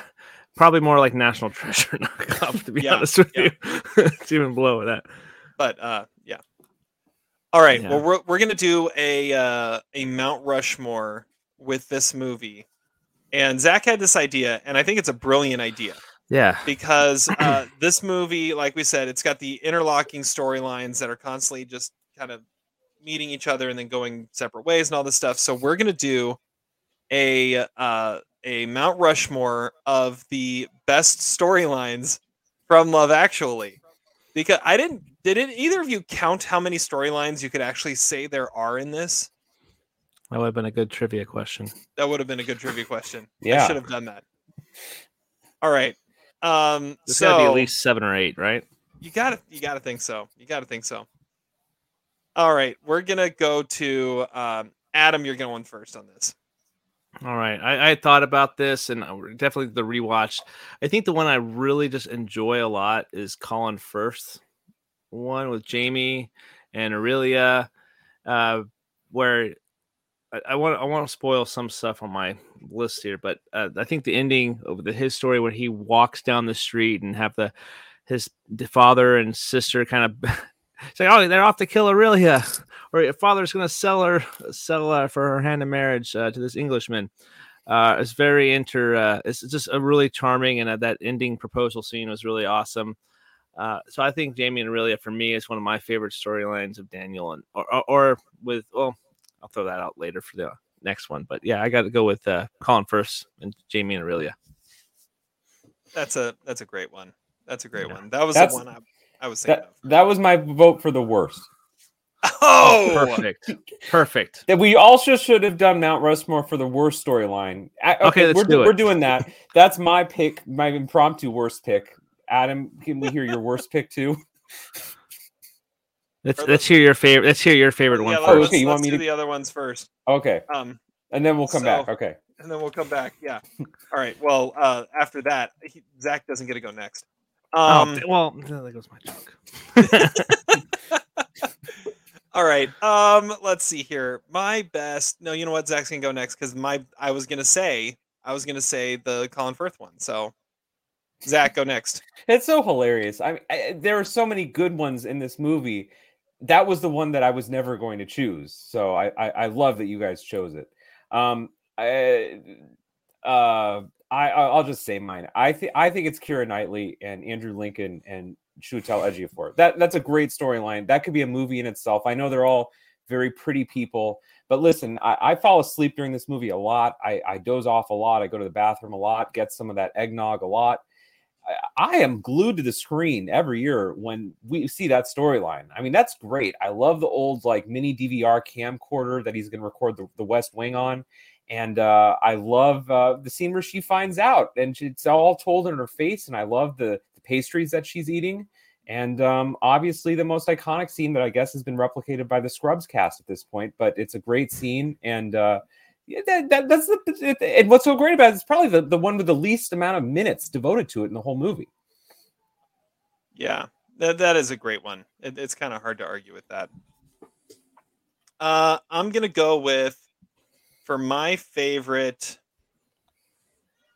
I'm gonna. I'll go with Liam Neeson and the kid because uh, it, it is just the most adorable thing. That kid is adorable, and you you can't help but love him. And and he he wants the he wants the hottest girl in school, and will do anything for her. It's pretty great. So what's our consensus pick? I think our consensus pick has to be Billy Mack. Yes, Billy Mack, yeah. Obviously. Obviously. I mean, that's the only reason I didn't say it is because I Yeah. just assumed that was going to be our default pick. All right. Are, are we gonna are we going worse storylines? Are we doing Yes, yes. Are we, are we talking about this? Are we talking Okay. about this? So um I I ha- um Adam, do you have one? Because I have one. Yeah, I'm not joking when I say uh, the probably the Ejiofor, Knightley, and Lincoln one. Oh, my- are you serious? You're not joshing me. I'm not joshing you. You'll my one of my worst performances in the movie. Too. Oh my god! Wow. So I don't know. It it uh, does it come across creepy to you, Zach, or is that romantic? Because why did why why would she kiss him? that's what's that's what's fascinating and ambiguous about it. This is like the tenet of uh, power rankings because we just totally disagreed. It was on our top list and our bottom list. Um, we just tenanted that. Uh, yeah, that's that's, That's, gonna that's- happen. That's a horrible opinion, Adam. I mean, don't you even like the scene in his apartment? I think his apartment's interesting. He's got like big paintings and books and shit. And um, I, I I love the old t- I love the old TV set, you know, and that footage of her. It feels like a scene from Aftersun. You guys, you guys don't get that reference. we don't get that reference. Um, okay, my my pick for for the worst storyline, I'm gonna go with uh, man, yeah, I'm gonna do. I I'm know, gonna I go with layup, uh, huh? I'm gonna go with the uh the Alan Rickman almost affair. Hmm. Yeah, that's a better one to pick. Yeah. Uh, that's the one I'll go with. That's a downer, you know. It's like the Debbie Downer of the movie, like you know the SNL sketch with Rachel Dratch. Like if you're gonna exactly, that's that's what that that sound should be every time they show those two characters. Uh, all right, The- all right. miss Alan Rickman, Consensus. R.I.P. Yeah. That's Yeah. true. Yeah. Yeah, He- I, I was looking. It's been like eight, seven or eight years since he died. Now it's nuts. Okay, consensus worst storyline. Has Zach said well, his? Yeah, Well, he's yeah, I it- already his was- ranted about it. Yeah, Although I the didn't really first say one. why I hated it. I just it's not first of all, it doesn't even look like it's during Christmas. It's set somewhere in Spain or It's something. definitely th- yeah. It's definitely very adjacent to this interlocking. He he only connection is like he appeared at their wedding.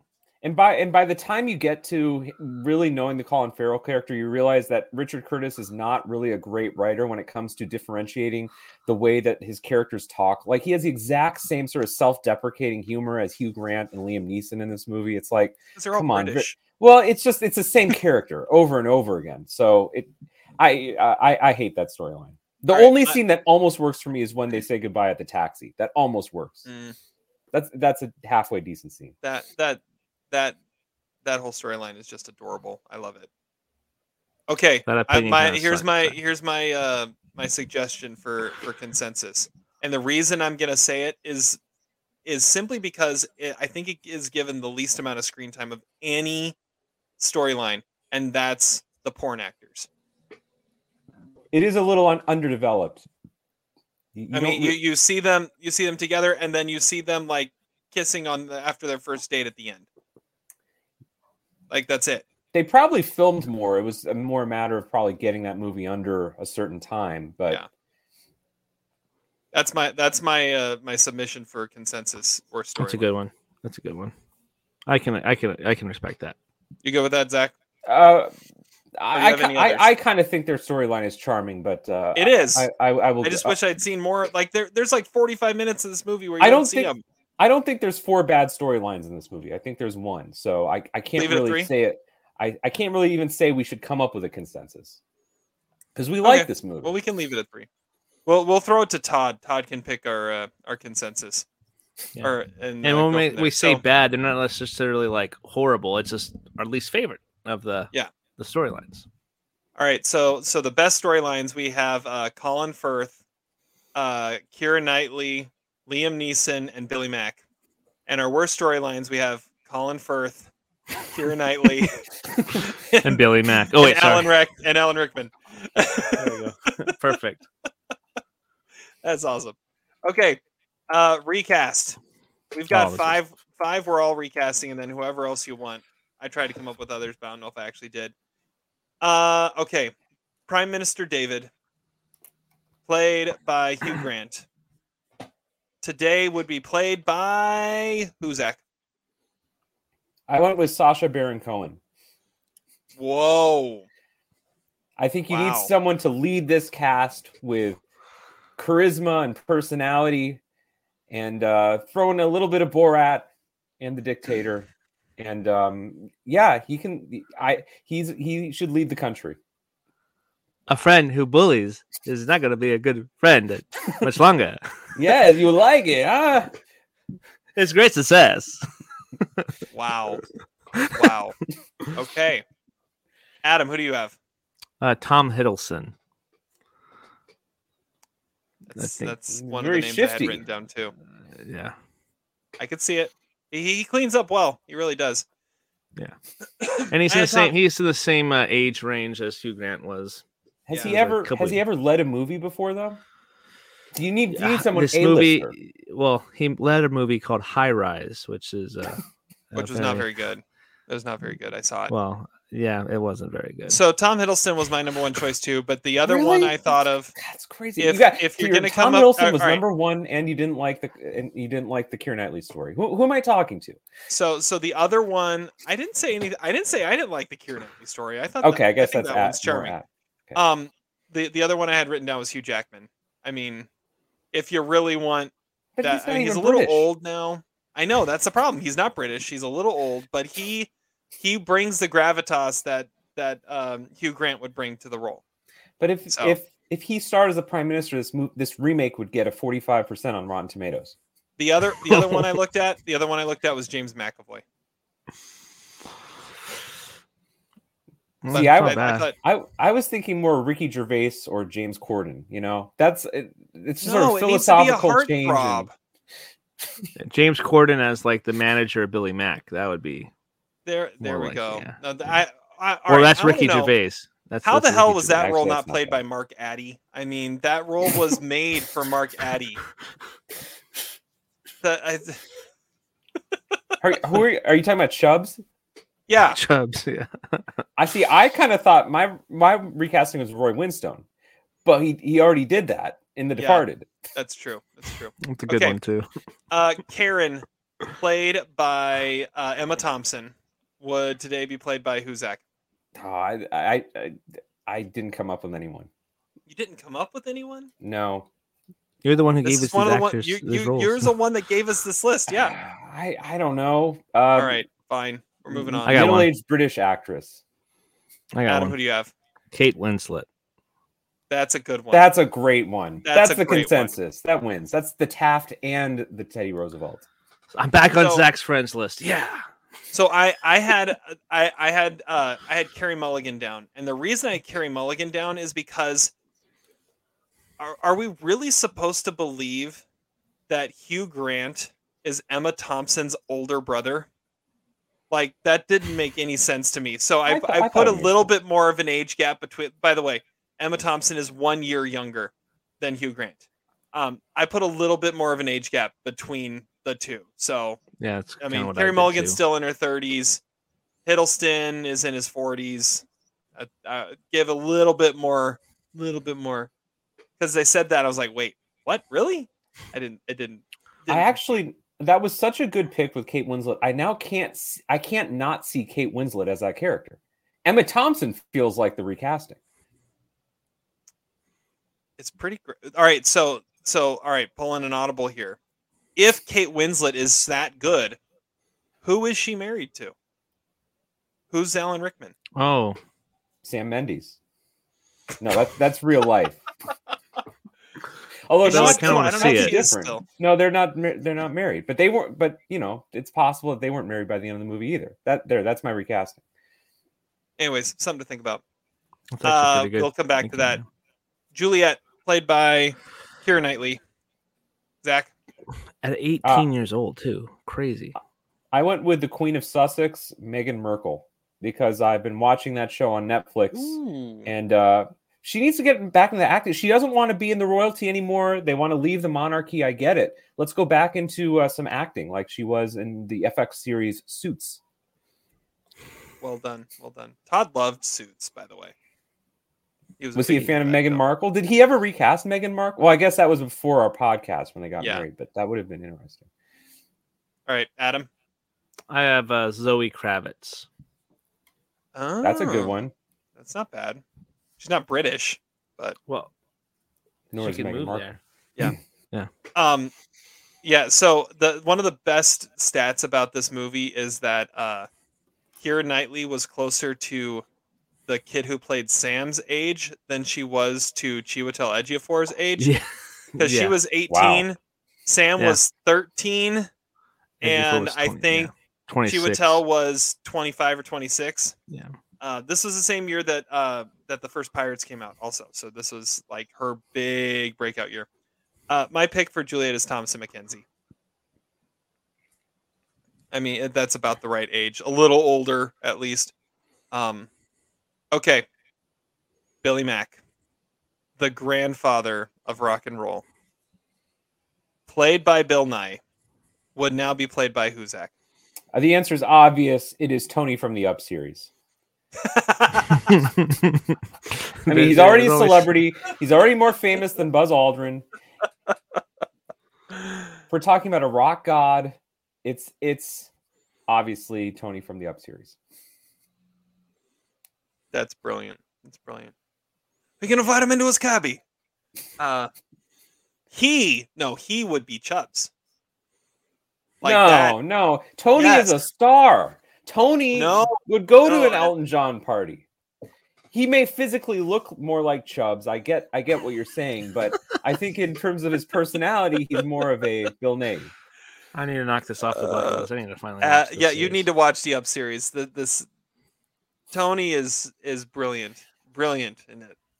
All right, It's not Adam. the first time I've recast Tony either. I, Ah. I don't made think a few so. appearances. you you need to you need to catalog these things like Todd does. Like Todd would have been able to say, "I've recast him in this as this, Yeah, and this is this, and this is this, and now he's this." All right, Adam, who's your Billy Mack? Uh, Billy Mack uh, getting his big return to an A-list film. I'm going with Johnny Depp. I can see it, He's not- but he's not British though. but he's it's, it's a rock. Well, I, I guess I don't know, but he he lives over there, so he, he? he that's where he yeah he doesn't live in America. I didn't know I that. mean, I'm pretty sure he depending on li- when you live talk over to. Johnny Depp, he might be British, so That he slips true, in and out of different different accents all the time. So like he would, I don't know, probably be on their. Tra- I don't know. I could see All his right. pers- He could pull it off. He's not British, but still. Billy Mack.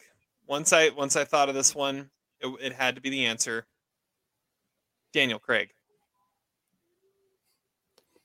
I don't know if he could do the Southern detective accent though, as Billy Mack. No, He'd have to actually go back to his native British accent. he, he would, but he could. He His he- layer cake. yeah, layer it, cake. yeah. I, I'm Mhm. thinking. Munich.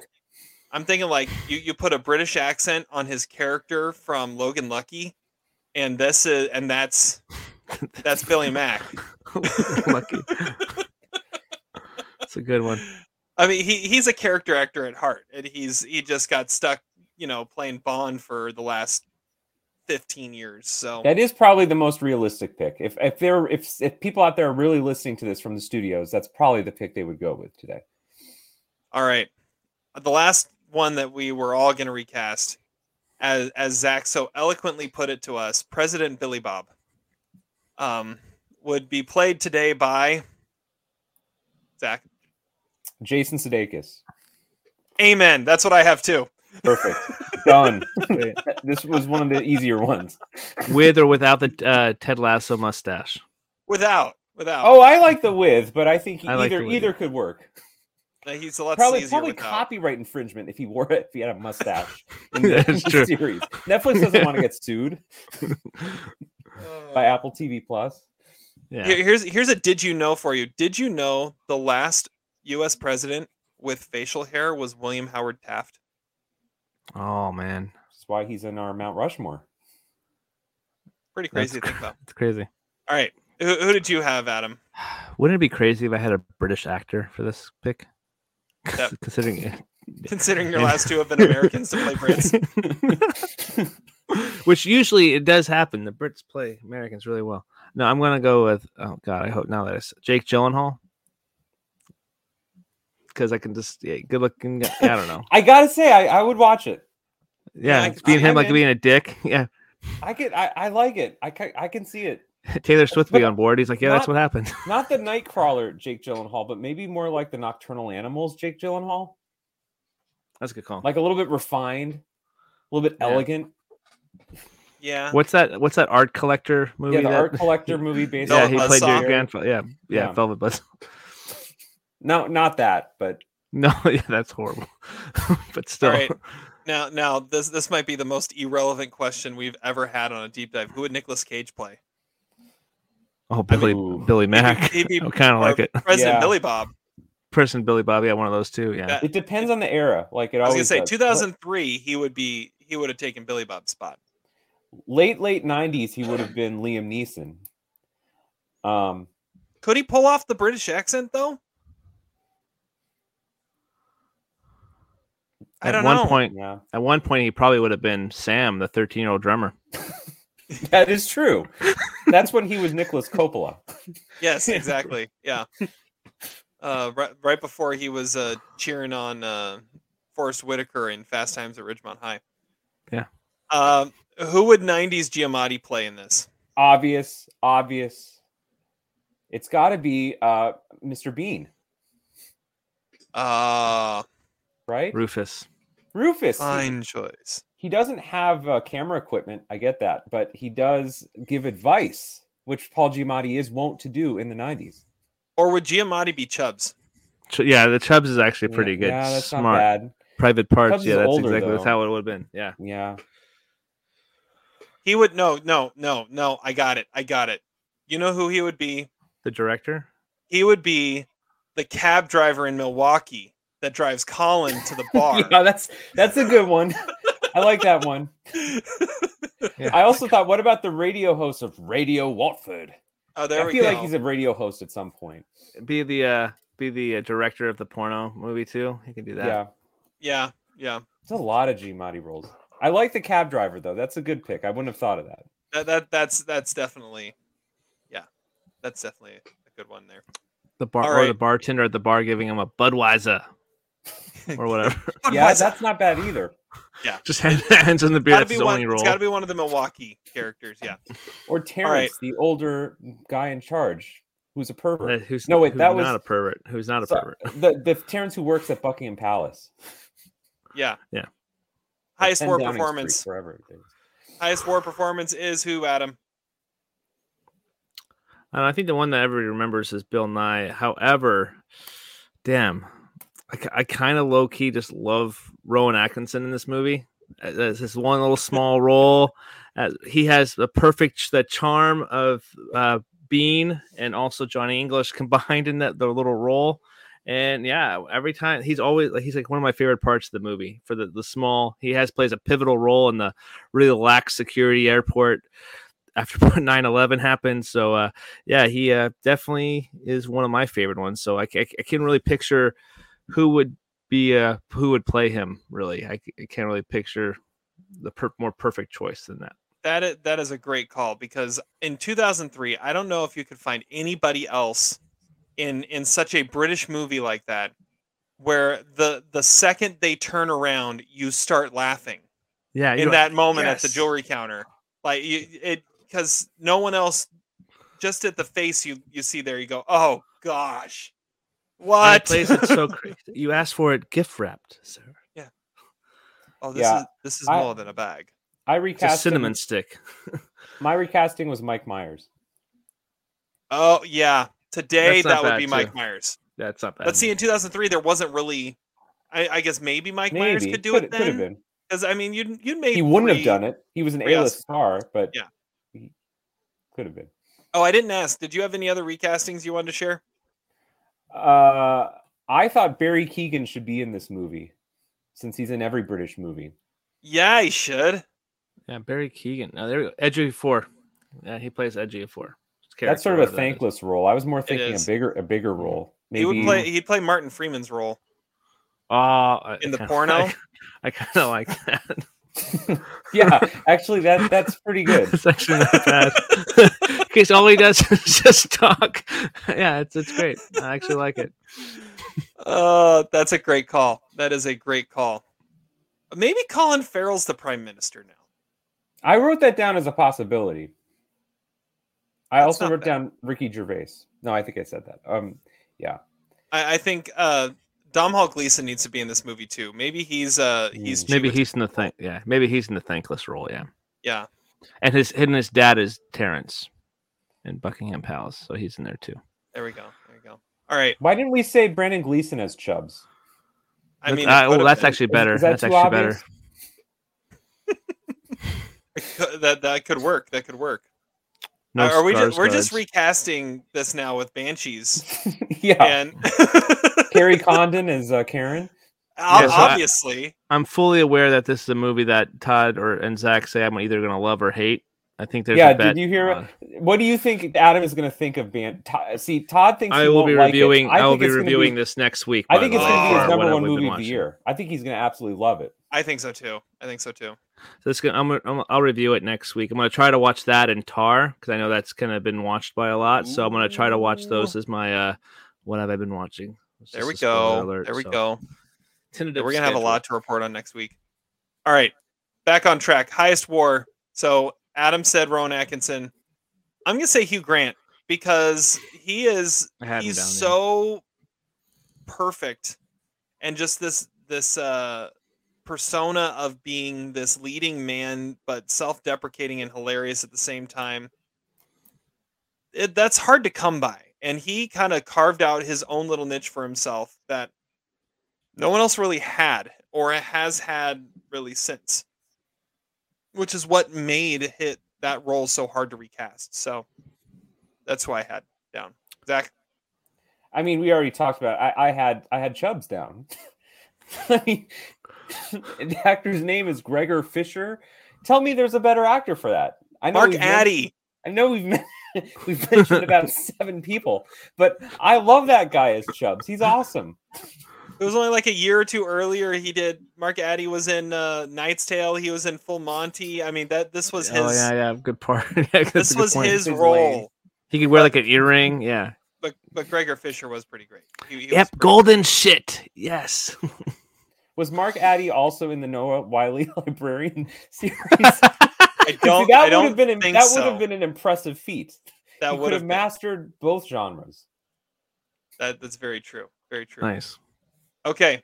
Uh, We, I- the- we got the- a couple to disable that shit. I, I it's it, this is fascinating. This has been a mini deep dive during this I, ha- I have all three of them on DVD. Well, no, she I does. but I'm sure you do. we, we, yeah. What are those Um, going for on eBay these days? 99 cents? I don't know. Bob Newhart is in all three of them. There we go. There we go. That, that really makes it worth it now. I got to see it. All right. Bill Paxton Memorial Worst Performance of the Film goes to. I'm first. I love him to death, but Alan Rickman was not did not belong in this movie. He was so Not a bad pick, miscast. yeah. Wah, And. I, I mean, are we are we supposed to believe that that that Alan I can't do an Alan Rickman impression, but I I always try. That that is supposed to be desirable by the 20 something receptionist. I mean, it's it just doesn't work and the, like the one chance he has that actually kind of works is his one scene with Rowan Atkinson. Um but See, yeah, he I don't know. What's funny about that is you say the one thing that isn't realistic about him is that a secretary would go, his secretary would go from. I think what's unrealistic about him is the exact opposite that he'd be a family man with two kids and a wife in their 50s in middle class England, like uh, in, in the suburbs. Uh, Professor not- Snape, what- really? Yeah. What Yeah. business does he? What What's he a boss of? Like, what do they do in that That's a- company? that's another great question. Like, what do they do in that company? That I couldn't another figure it out. Confusing. Anyway, yeah, that's my worst performance. Zach, what do you have? I went well. I, I, I know I'm piling on. I think Colin Fair, uh, Colin Firth is terrible in this movie. Um, I, I, it's just it's it's just bad. Can we take back Colin Firth's Oscar too? I know I've been saying that about Mark Rylance lately, but does anyone really think that that's Jesse an Eisenberg Oscar? should have had it. Exactly, exactly. Uh, anyway, Colin Firth Yeah, because. Jesse Eisenberg has really earned it since. No, Well, he, yeah, he's good in that show on on FX. I don't know if you guys watch it. I only made it through the first two episodes, but uh, whatever it's called with Claire Danes, he's, he's good in that. Um, anyway, I'm going off the rails here. Colin Colin Firth, LVP, There we go. Not Um, L, L, worst performance. worst LVPs performance. later. Excuse me. Okay, yeah, not LVP. Worst performance. All right, Adam, what do you got? I know I'm really piling it on now, but I'm probably gonna go Andrew Lincoln for as Mark. Wow, the battle is on. This is amazing. This is turning into This a, is great. a Martin McDonagh film. Are you going to burn down my house now and rip off my fingers, throw them at the door? there we go. no, man. Oh. So it's it's crazy how different it is because that's that's Rick Grimes from The Walking Dead, completely different. Like he looks so crazy young. So the only reason why I'm putting it's not like he his, his little. It, the, the thing that I thought was like really bad and cheesy is when he like after she, he the videotape is revealed to Karen Knightley, his reaction afterward, like he scares that guy when he's walking. You don't like the the. Ugh. He looks like uh, he looks like Rocky in those scenes on on Yeah. the, on the steps. I, I kind of laughed out loud when he like he like squatted down really fast He and he scared scare that guy. guy. He Yeah. scared that guy. I thought that was hilarious. When I was like, that's a kind of a great kind of bad freak out scene. So uh, I- if I had to pick somebody, I think everybody does a pretty good That's- job. Now that I, I can't unsee the Alan Rickman stuff that Terry just pointed out though, but I'm probably gonna go Andrew Andrew Lincoln here. Well, but then, Um, see now it raises the question: Nicolas Cage should have been Andrew Lincoln. I mean, that is a Oh, perfect. that would have been a better, Cage yeah. freak out. Let's you know have paint all over him and you know Oh! exactly yes. A B C ah. It would have been a great Nicky You performance. Yeah. All call. right. The amazing Larry Big Tim High Roller, minor character of the movie, goes to who's Huzak. I I can't start with this one. I You can't start with this one. someone All right. else. Adam, you start with this one. minor character. So I don't even know if he is considered a minor character. I had the Dru- Rufus down again. 'cause I wasn't 100 percent sure if it's going to do the highest war, but um, I don't know. Minor Who's Rufus? character. That's the Rowan jeweler, Atkinson. Rowan Atkinson. Oh, okay, okay. Uh, Terry, go ahead real quick. I mean, think about this too. Gosh. Okay. Well, I've got two written down. Should I say both of them? Yes. I'm gonna say both of them. So the first one I have written down is uh, Elisabeth Margoni as Eleanor, who is the one that brings uh, Aurelia to the cottage and uh, introduces her to Colin Firth. Uh, I, I thought that character was was really funny and and and interesting, and kind of in a similar vein. You also have Aurelia's sister. Um, Oh yeah, the- at the end. Yeah, Miss uh, Dunkin' so Donuts 23. yeah, yeah, exactly. Yep. So, but tho- those ones are are one, and then the other one I had written down. I had to mention the uh, the appearance by uh, Adam Godley as Mr. Trench, uh, who uh, is Who is the it, Who? it- it's it's uh, uh, um Schwartz from uh, Breaking Bad. Come on, man. Oh, the principal. Yeah, the principal. The principal. who Elliot. then who then Elliot Schwartz. I, I always forget his first name. That Elliot a- Schwartz from Breaking yeah. Bad. Because he pops up here and it's like, what the hell is he doing here? And then and then he sings backup vocals for the little girl's rendition of All I Want for Christmas Is You. So I mean you, you I- got you got to respect that. Can I change that to my worst performance? That that's that's pretty that's pretty un- unwatchable in a post Breaking Bad era. Uh, this was pre Breaking Bad though, so Right. Well, Nice. watching it today is what I'm saying. he, he was Elliot much better. He was much better getting top ramen for his birthday and an Eric Clapton guitar. Yes. Wow. Yeah, yeah. That was yeah, nice yeah. shout out. Um, Okay, I have one. Okay. I thought of one. Uh, I'm gonna go with Junior Simpson as the wedding DJ. oh, my, Mm, it's funny. He wears a, a Motorhead shirt. I thought he was gonna come up somewhere in Terry's trivia, something about what songs the wedding DJ plays. But um, yeah, I'm also fascinated by his name, Junior Simpson. Um, great, great name. It's like great. Homer's son. Yeah. That is great. Uh, Adam, yeah, come up with one? Yeah, so can't choose Rufus because he's kind of a prominent character of the story. So we're gonna go with um trying to think here now that uh, Claudia Schiffer. Is that Claudia That's- Schiffer at the That's a good very end? call. It's a yeah, good one. that is. It is. Yeah. So So she's on, not playing. She's playing someone else. Just looks like Claudia Schiffer. So on Yeah. the two on the 2003 DVD that I own, they go over the deleted scenes in this movie, 37 minutes of which, and uh, they're Oh. they're all awful. Uh, they're, they're terrible. it is interesting though if you love the movie the way that like Adam and I do. It's fascinating to see the directions they took the characters. And originally, the Liam Neeson uh, storyline had an eight minute, and you heard me right, eight minute uh, segment where he looks up Claudia Schiffer online and then drifts toward her, her pornographic sites and then the grandpa comes over and he blames it on the kid looking up porn on his computer. It is as unwatchable as it sounds. Wow, Wow. that that would have been interesting. No, it wouldn't have. No, absolutely, absolutely. Wow, That would have okay. been that would have replaced Colin Firth as the worst storyline. true, true. I will go with you there. All right, They would have replaced uh, Andrew Lincoln and Keira Knightley as the worst storyline. all right. The uh, y- I think you're right. We need to re- we need to rename Spider Stick Man. We can't, especially after Avatar two. We can't Right. call it the Spider Stick Man anymore. I But we- vote. I vote Jack Swaggart Swig. Jackie Jackie Swag. Stickman. Swaggart Stick. We're going The Swaggart. Swaggart's- The Swaggart Swaggart Stick Stick Man. Man. The swaggerty stick man. I mean, no one There you else go. takes uh, nylons and Hershey bars to the moon. It's very optimistic. Very optimistic. Um, the Schwa- All right, the Swaggart Stick The Man Swaggart. I like it. The swag. The Swaggart. It's like and the Uncle Frank douchebag. yeah. Uh, Zach, you're going first. Someone's Stickman gotta and douchebag. Uh, Todd. All right. Oh, he'll he'll hear this. He'll listen Yeah. to this. Shout out to Todd. We miss Why- you. 'cause why not? I think Todd's given up on Love Act. I don't think he likes this movie that much. I think he's over this podcast at this point. All right. What? Um, Stickman and douchebag. Zach, who do you got? Uh, Stickman, I went with. Uh, I'm sorry, douchebag. I'll start with a douchebag. I went with the airport counter guy who doesn't let the kid through the airport Mm. security. Um, that's that seems pretty cool, cruel, um, and cool. Um, and uh, Stickman of uh, the movie. Uh, oh gosh, I'm gonna go with Yusio Mahuto, who is the photographer of the uh, art show, because there's a lot of naked bodies on there, and you know when Ooh. when the, when the when the you know moment is right. I don't know. I don't know.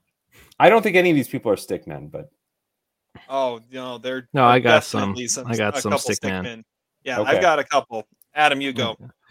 So my uh, douchebag award goes to the producer of one of the talk shows, or no, the radio shows, because he's like, "Whoa, how the mighty have fallen." That's the new single by Billy Mack. That is completely awful. And the other guy's like, "No, calm down." I'm saying the producers because you don't see this character because he should have informed the guy that on the next set he is going to be on the Mm. show. So don't trash it. So it, he basically set that guy up to have some bad hours. So the producer is the unseen douchebag of the the, the radio show. But anyway, Billy my- Billy Mack is at greater fault in that scene than any of the radio staff. I think they're just kind of they're they're just uh you know adapting. True. Yeah, maybe that's a good point. The uh the stick man, we, we could go Colin the god of sex. Um but I'm probably gonna say That's that's the Stickman. what? It's Colin. Colin is the Stickman. Or we can say Wisconsin By girls. the end of the movie, By the end of the movie. Well, yes, yes. So currently I guess Wisconsin girls is the answer then. That's the stick. the stick woman. stick women, the, The stick, stick women woman. of Wisconsin hockey. All right. Yeah. So uh I, I had for Stickman, I had Colin down, but I also had Carl down because Yeah. uh, he, he got a lot of dr- dreamy, yeah. It didn't seem Like- that like- did not seem like a challenge. That was about a three out of ten challenge. I know, which is kind of weird because he looked like like I, I was watching it and I'm all right.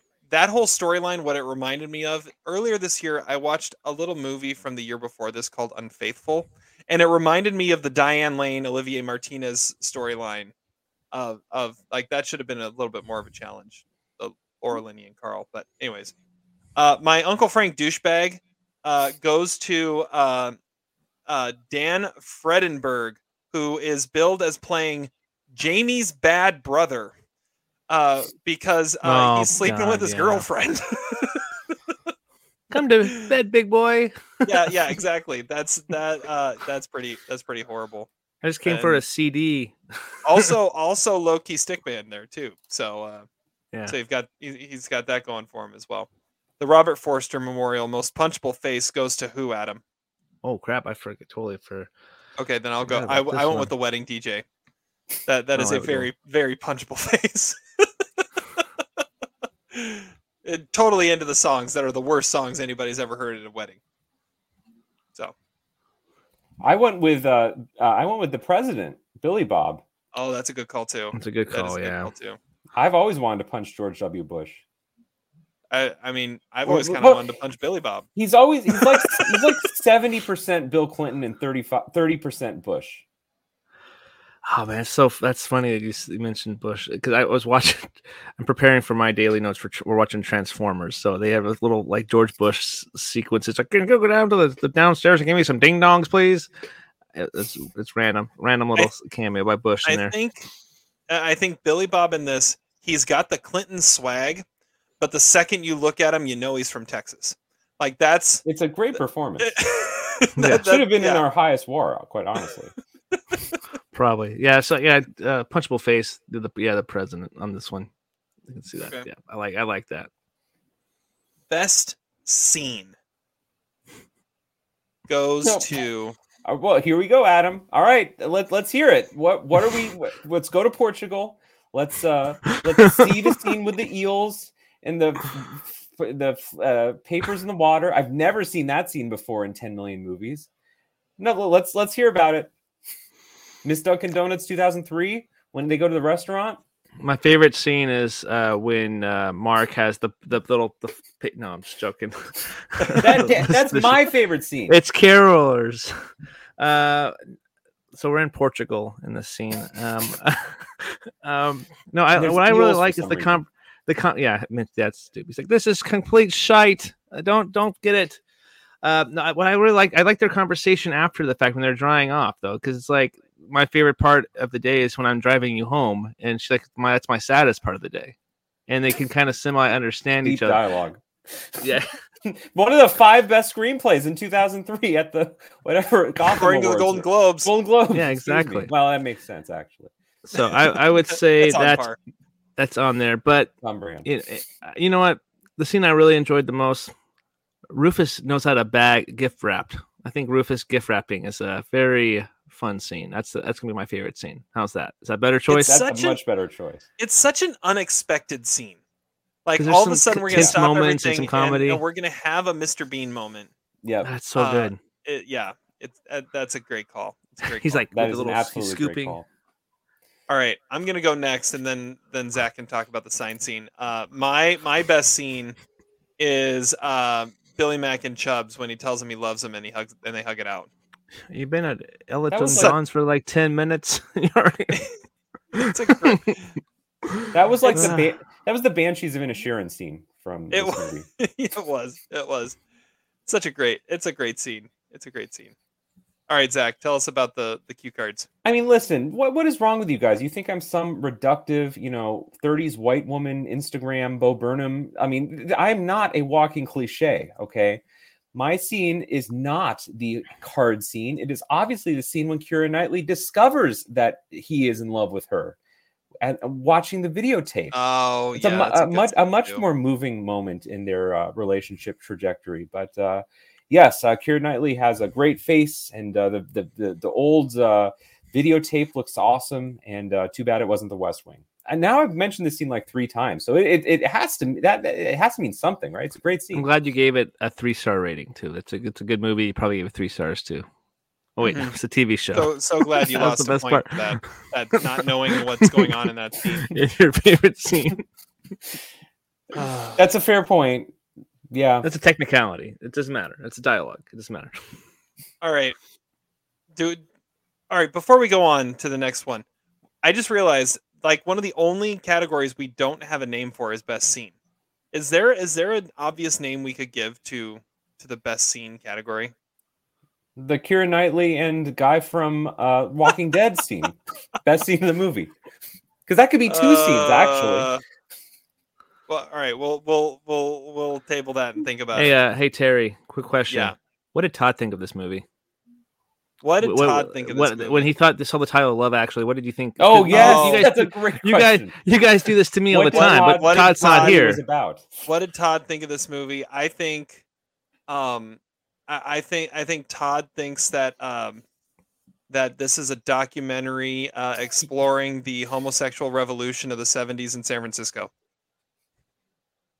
Love Actually, like like we're redefining love. Love Actually. That's what I think he thinks it's about. And and and Harvey Milk makes it a cameo in it, and Todd gave it four stars. I think uh, Todd thinks this is uh, essentially what Valentine's Day is just a really lame excuse to have a bunch of A-list there A-listers in there Uh, just a, probably a generic comedy. I don't know. I, I I didn't really think the question through when I asked it. I just wanted to do it. I just wanted to twi- turn the tides on the, what you guys do to me. Uh, Todd yeah, thought yeah. thi- Todd thought this was an early 2000s rom com with Paul Bettany and Kirsten Dunst and Scarlett Johansson about a love triangle involving tennis. Oh, Well, isn't that isn't that I isn't that like that meant. I see uh what you did there. that tennis movie? What's Uh, yeah, called? exactly. That's what I said. Yes. Love King Actually, the Richard? tennis movie. Oh, oh. um, okay.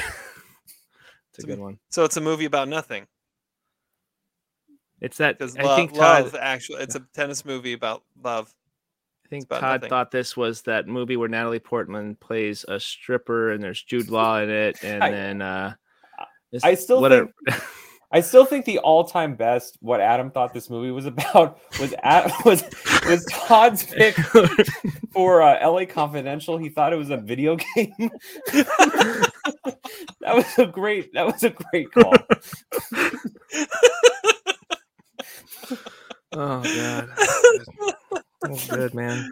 Uh, Oh wow, oh man, You should be here for this. You know, you should be. praising his I miss name. you, Todd. Shout out. All right, what's the regal quote of the movie? Do we have one of those? I couldn't think of one. I had one. What do you have? My my line is courtesy of my wife, who came, who found it. Admittedly, I was looking for it all movie. She came up with it first stab, and it is uh, "We need Kate and we need Leo." Yeah, that's a good Great- one. Great pick. We need Kate. We need Leo. It's a good one. It works on so many levels. It does. It does. Which means even more so that Kate Winslet needed to be recast. That's true. D- How many? What was the over under lines that she had in Avatar two? Seven and a half, maybe. Maybe. Wait, she was in Avatar too. Yeah, she's the She she's the- the the sea mother. Yeah, it's the sea The mother. sea family mother. hmm Wow. Yeah. Way over my head. Did not realize that at all. And Cliff Curtis was the was the the leader of the group. The The real question people. is what what's what was over under? Were there more people? Was there more minutes of screen time with Kate Winslet in Avatar two, or more people in the world that watched Love Field last week? Oh man. So these are Maybe maybe overrated Todd thinks. Love Actually is the sequel to Love Field. There we go. it all comes together now. God. It all makes sense. Uh, Damn. I, I, think, love I is all the- around us. That, that, yeah, that's love the, is uh, Christmas is all around us. I mean that that might need to be it. I don't know. If there were a sequel, I mean there kind of was a sequel a couple years ago. They did a, a short for the the what was it the National Red Red Nose Day. Yeah. Um, I o- I only read about that on IMDb. I didn't actually ever watch that or hear about it. Neither about did it. I. All right. Flaws, outdated conspiracy theories. I have a conspiracy theory. My conspiracy theory is that the uh, receptionist that's totally into Alan Rickman, uh, in a few years, uh, was that exact same character had moved on to being a receptionist at a fashion agency and was played by Emily Blunt in The Devil Wears Prada That's because they look just the they look That's the- exactly the that's same. the re, that's the recasting for that role. That's true. That's true. But that the, it has to be like 2006 Emily Yeah. Blunt. Yeah, It doesn't much- work Yeah, today. He played a secretary in 2006. Yeah, But I, I, I, looking at that character, I'm like, this is the, this could be the same character as that. Um, And like everything goes wrong with Alan Rickman, so she, you know, becomes this like hard ass in um, in Devil Wears Prada, trying to impress Meryl Streep. It works. You guys have anything? Uh, No, not really. Um, Other than I, there's no way uh, that receptionist falls in love with Alan Rickman, or has, or com- he has, completely a, believable. or he has a family with two kids. That's the that's the crazy fact. I thought there were some odd parallels between Colin Firth in this movie and James Caan in Misery, and that's the way I wanted that storyline to go. You know, maybe it, there's a little bit of like S and M play in there, and maybe there's some debilitation to his foot and some damage and to his ankles if he doesn't end the the, the horror novel like that. Um, And while he's tied to the bed, he's forced to watch Christmas is all around me. yeah, I did have a question. What? So Karen introduces these two toys. Who do you want to give these toys to? That looks like a dominatrix or a pro or a, a trans. That should was be like- a very question too. Yeah, I thought that I was prepared for that to be a, a question. Oh, that, that would have been good. Both of them are starring in the new uh, Greta Gerwig Barbie remake. Yeah. Okay, what's what's the relationship between Liam Neeson and Emma Thompson in this? There must That's be a great friends. question because it would one, too. appear that the movie might be expecting you to think that they might have a relationship at about the th- 45 minute mark. Right, like like when when they're eating the box of frosted flakes and she's it- telling him no one will shag you if you keep crying. My wife don't- audibly said, "Just kiss him already." And we And- don't we don't see that she's married to Alan Rickman for a long time in this movie. Right. Yeah, it's, it's a nice little tease there. I mean, are they? Is, is that another brother? And and like they're all. I don't know. Obviously not a brother because you would have heard that he's. So I brother of- think here we go. What happens if uh, it's Emma Thompson was really good friends with the uh, his his wife who had died? Oh. So it's just like a really mutual friendship that they've had for a, a, a little bit. Who knows? Well, not too long because they have a 13 year old kid, but That's like one of, but yeah, that's like, well, but it's it's uh he's stepdad to him though. he is stepdad, so you can't be. There has to be some kind of friendship. That's like the connection, I would only one of the only relationships that's never explained. Like there are several scenes of just those two, but it's never explained why there's a connection there.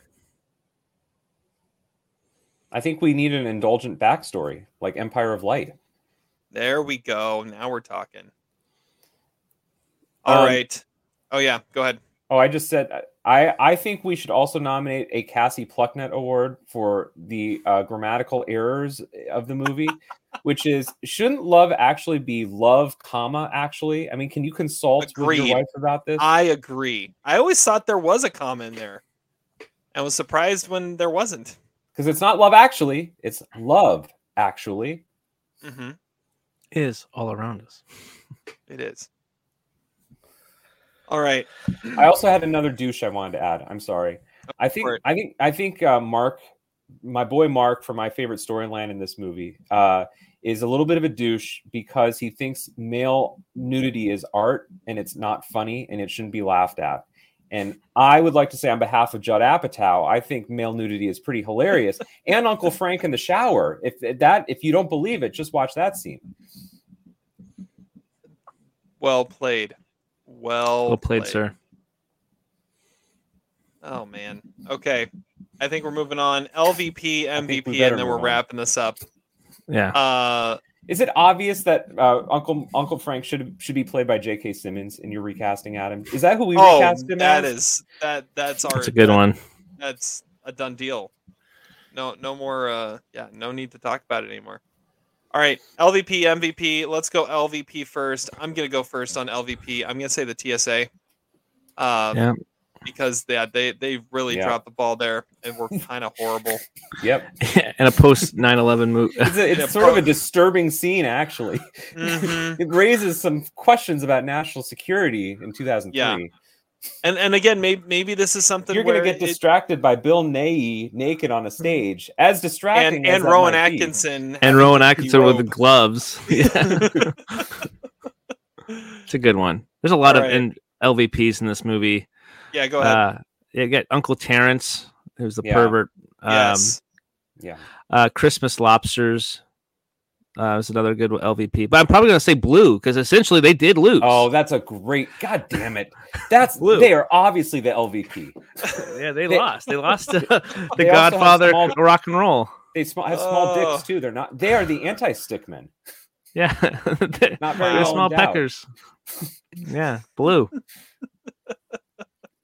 Don't do drugs. No, don't buy to you for free. Yeah. Yeah, become a pop star and you can get them for free. Zach, LVP. uh, obviously blue. I can't. I can't. I can't imagine ever topping that. um, MVP. I mean, c- could we just kind of say collectively like early two thousands music? I mean, th- this had quite a bit of uh, early 2000s nostalgia, even more so than Triple X and uh, Gone in 60 Seconds, or maybe equal to those movies. But this was like really a trip back. I mean, Norah Jones, you yeah. said there's there's definitely a Santana uh, uh, smooth riff somewhere in there, and uh, Kelly Clarkson, I think, is the main song in the movie, which I've only ever heard in reference to this song or this movie, excuse me. Um, the only thing that's a little unusual is the Bay City Rollers, who I've never heard of outside of the mention in this movie. I always thought that song was by Frankie Valli, in the Jersey Boys. Bye bye, baby, baby, goodbye. Yeah. All Ah, yeah, stuff. that's a good All one. stuff. Good one. Yeah. Uh, I will go next. Yeah, being a musician is kind of an MVP moment. Joni Mitchell also taught Emma Thompson how to love. And Yeah. that that was kind of interesting too watching it this year because this is the first time I watched this movie post Coda, and now that scene was almost cult- that song was almost culturally appropriated by Coda Hmm. because it was the same song, right? And now now generations will know that the the scene from Coda and not this movie. I I'm didn't sorry, Adam. that. I hijacked No, you're good. that, you're good. no, you're good. You're good. That's a good point. The uh, I'm going to probably MVP the character we haven't really said at all is Laura Linney's character. She chose her, her tie with her brother over than uh, his uh, one night with her dream guy. I think that's a pretty. th- Watching that now, it's like that care. That's a kind of an MVP moment because it's like your brother's has and you're the only person there for him. So not aban- choosing to abandon him, even though you have the guy you loved for two plus years in front of you. So See, I don't think know. I kind of, I kind of think that's an LVP thing because that's like to me the Alan Rickman like wah wah like that's a downer. that- that yes. brings the movie. This is not a Derek Cianfrance family drama. Okay, this is a light, poppy, stupid British Christmas movie. We don't need the Todd Field 2000s family dysfunction, violence, you know, uh, uh, drama. All right, Then the, the MVP is Billy Mack then because he distracts the TSA. And there we go. That's the MVP. Billy Billy Mack deserves to be the MVP. How come we Um, don't have a Billy Mack award for something? He's the Billy Mack MVP. That's we he's should the Godfather of Yeah, MVP. Billy Mack MVP. I kind of like that because he's so obviously the Billy MVP of Mack this. MVP. I was saying I was thinking we should like add a new award of like the the Billy Mack doesn't give a shit award for the movie. That's not a, that's not bad, but there are so few characters that ever d- reach the level of don't give a shit That's as much true. as Billy Mack. It's true. uh, all right, uh, my uh, my MVP. So Adam started talking, and I thought he was going to steal mine because I was going to start mine with saying my MVP is a character that we've hardly mentioned at all. I don't think even at all. And then he said the wrong one because the character we haven't mentioned at all is Martine McCutcheon as Natalie. True. Oh, who I wow, think yeah, deserves to be an MVP candidate here because she's pretty amazing and she's awesome and and That's a good the, her her opening scene where she meets Hugh Grant is pretty great. So I'm gonna throw that one out there. She deserves to be mentioned. And the other MVP I'm gonna say is whoever um, whoever wrote the how everyone was billed in the castings because going through the IMDb page, it's hilarious because you've got uh, the Joanna Page from the from the porn scenes is listed as just Judy because that's how That's she Judy. Yeah. Uh, Hugh Grant is just the prime minister. Um, then uh, Terrence, who reminds him of his uncle Terrence, is uh, Terrence who's in charge. That's what his his he's listed as. Uh, you have Pat the housekeeper. Uh, you have Jamie's bad brother. That's how he's billed in the movie. Jamie's bad brother. I mean, the, the, it just keeps going on. So I think whoever whoever wrote these is pretty ingenious. I, I gotta say, I gotta say, and whoever cast the the Wisconsin girls, because you've got in that group, you got January Jones, Elisha Cuthbert, who Todd's gonna love because Yeah, she- uh, he- she's the Door. she's the the LVP or MVP or excuse me high war of the movie for Todd, right? absolutely, absolutely. Yeah. And then and then you have Harriet Denise as Shannon Elizabeth from the American Pie, and then Denise Richards pops out. So, uh, Not yeah, to and, and not to mention Claudia Schiffer too. Right, right. Yeah, Denise Richards is billed as Carla, the really friendly one, and Shannon Elizabeth is billed as Harriet, the sexy one. So, um, I mean, they knew what they were doing.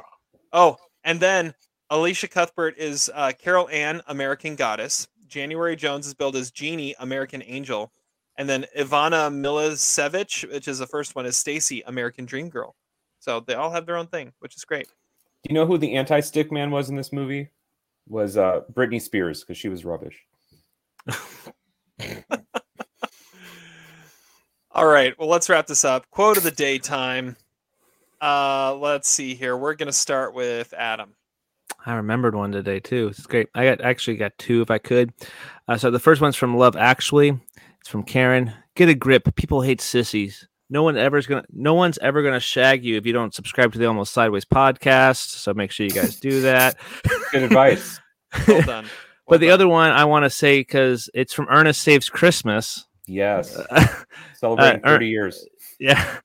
Ah, smell those Christmas trees. You can keep your uh, Chanel number five. Just give me a whiff of that old lonesome pine, that symbol of brotherly love, that centerpiece that all mankind gathers around to share the cranberry sauce shaped like a can.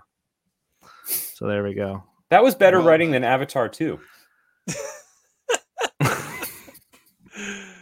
Uh, all right. My my quote comes from uh, the Banshees of Inisherin.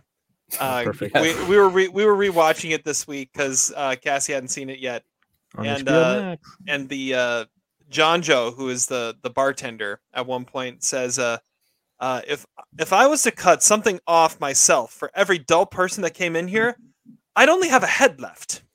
And I feel like that describes this podcast. Nice. If I was to cut something off every time I spoke to a dull person on this podcast, I'd only have a head left. So See, I feel like Adam's now already watched the Banshees of Inisherin. Like, in, you already give it thumbs up, right? Based on these references. it, Pretty much. I think it is better than most movies I watched this year, actually. you got it. You got to see it. You got to see it. There All we right. Zach, wrap us up. See, that's Did why we make a bad decision again on who's wrapping us up. No, you didn't, because I did not oh, expect God. us to talk about this. But this movie has so many parallels with Banshees of Inisherin. That's why it's perfect that we deep dove it this year. And the most Banshees of Inisherin storyline in this movie is obviously Billy Mack and Chubbs, which were inspired Colin Farrell and Brendan Gleeson's cinematic friendship. And my quote of the movie comes from them. And uh, it's when Billy Mack comes back from Sir Elton's party where there were loads of women there. And uh, he says he has an epiphany. And Chubb says, What was this epiphany? And Billy Mack says, It was about Christmas. And Chubb says, You realize it was all around?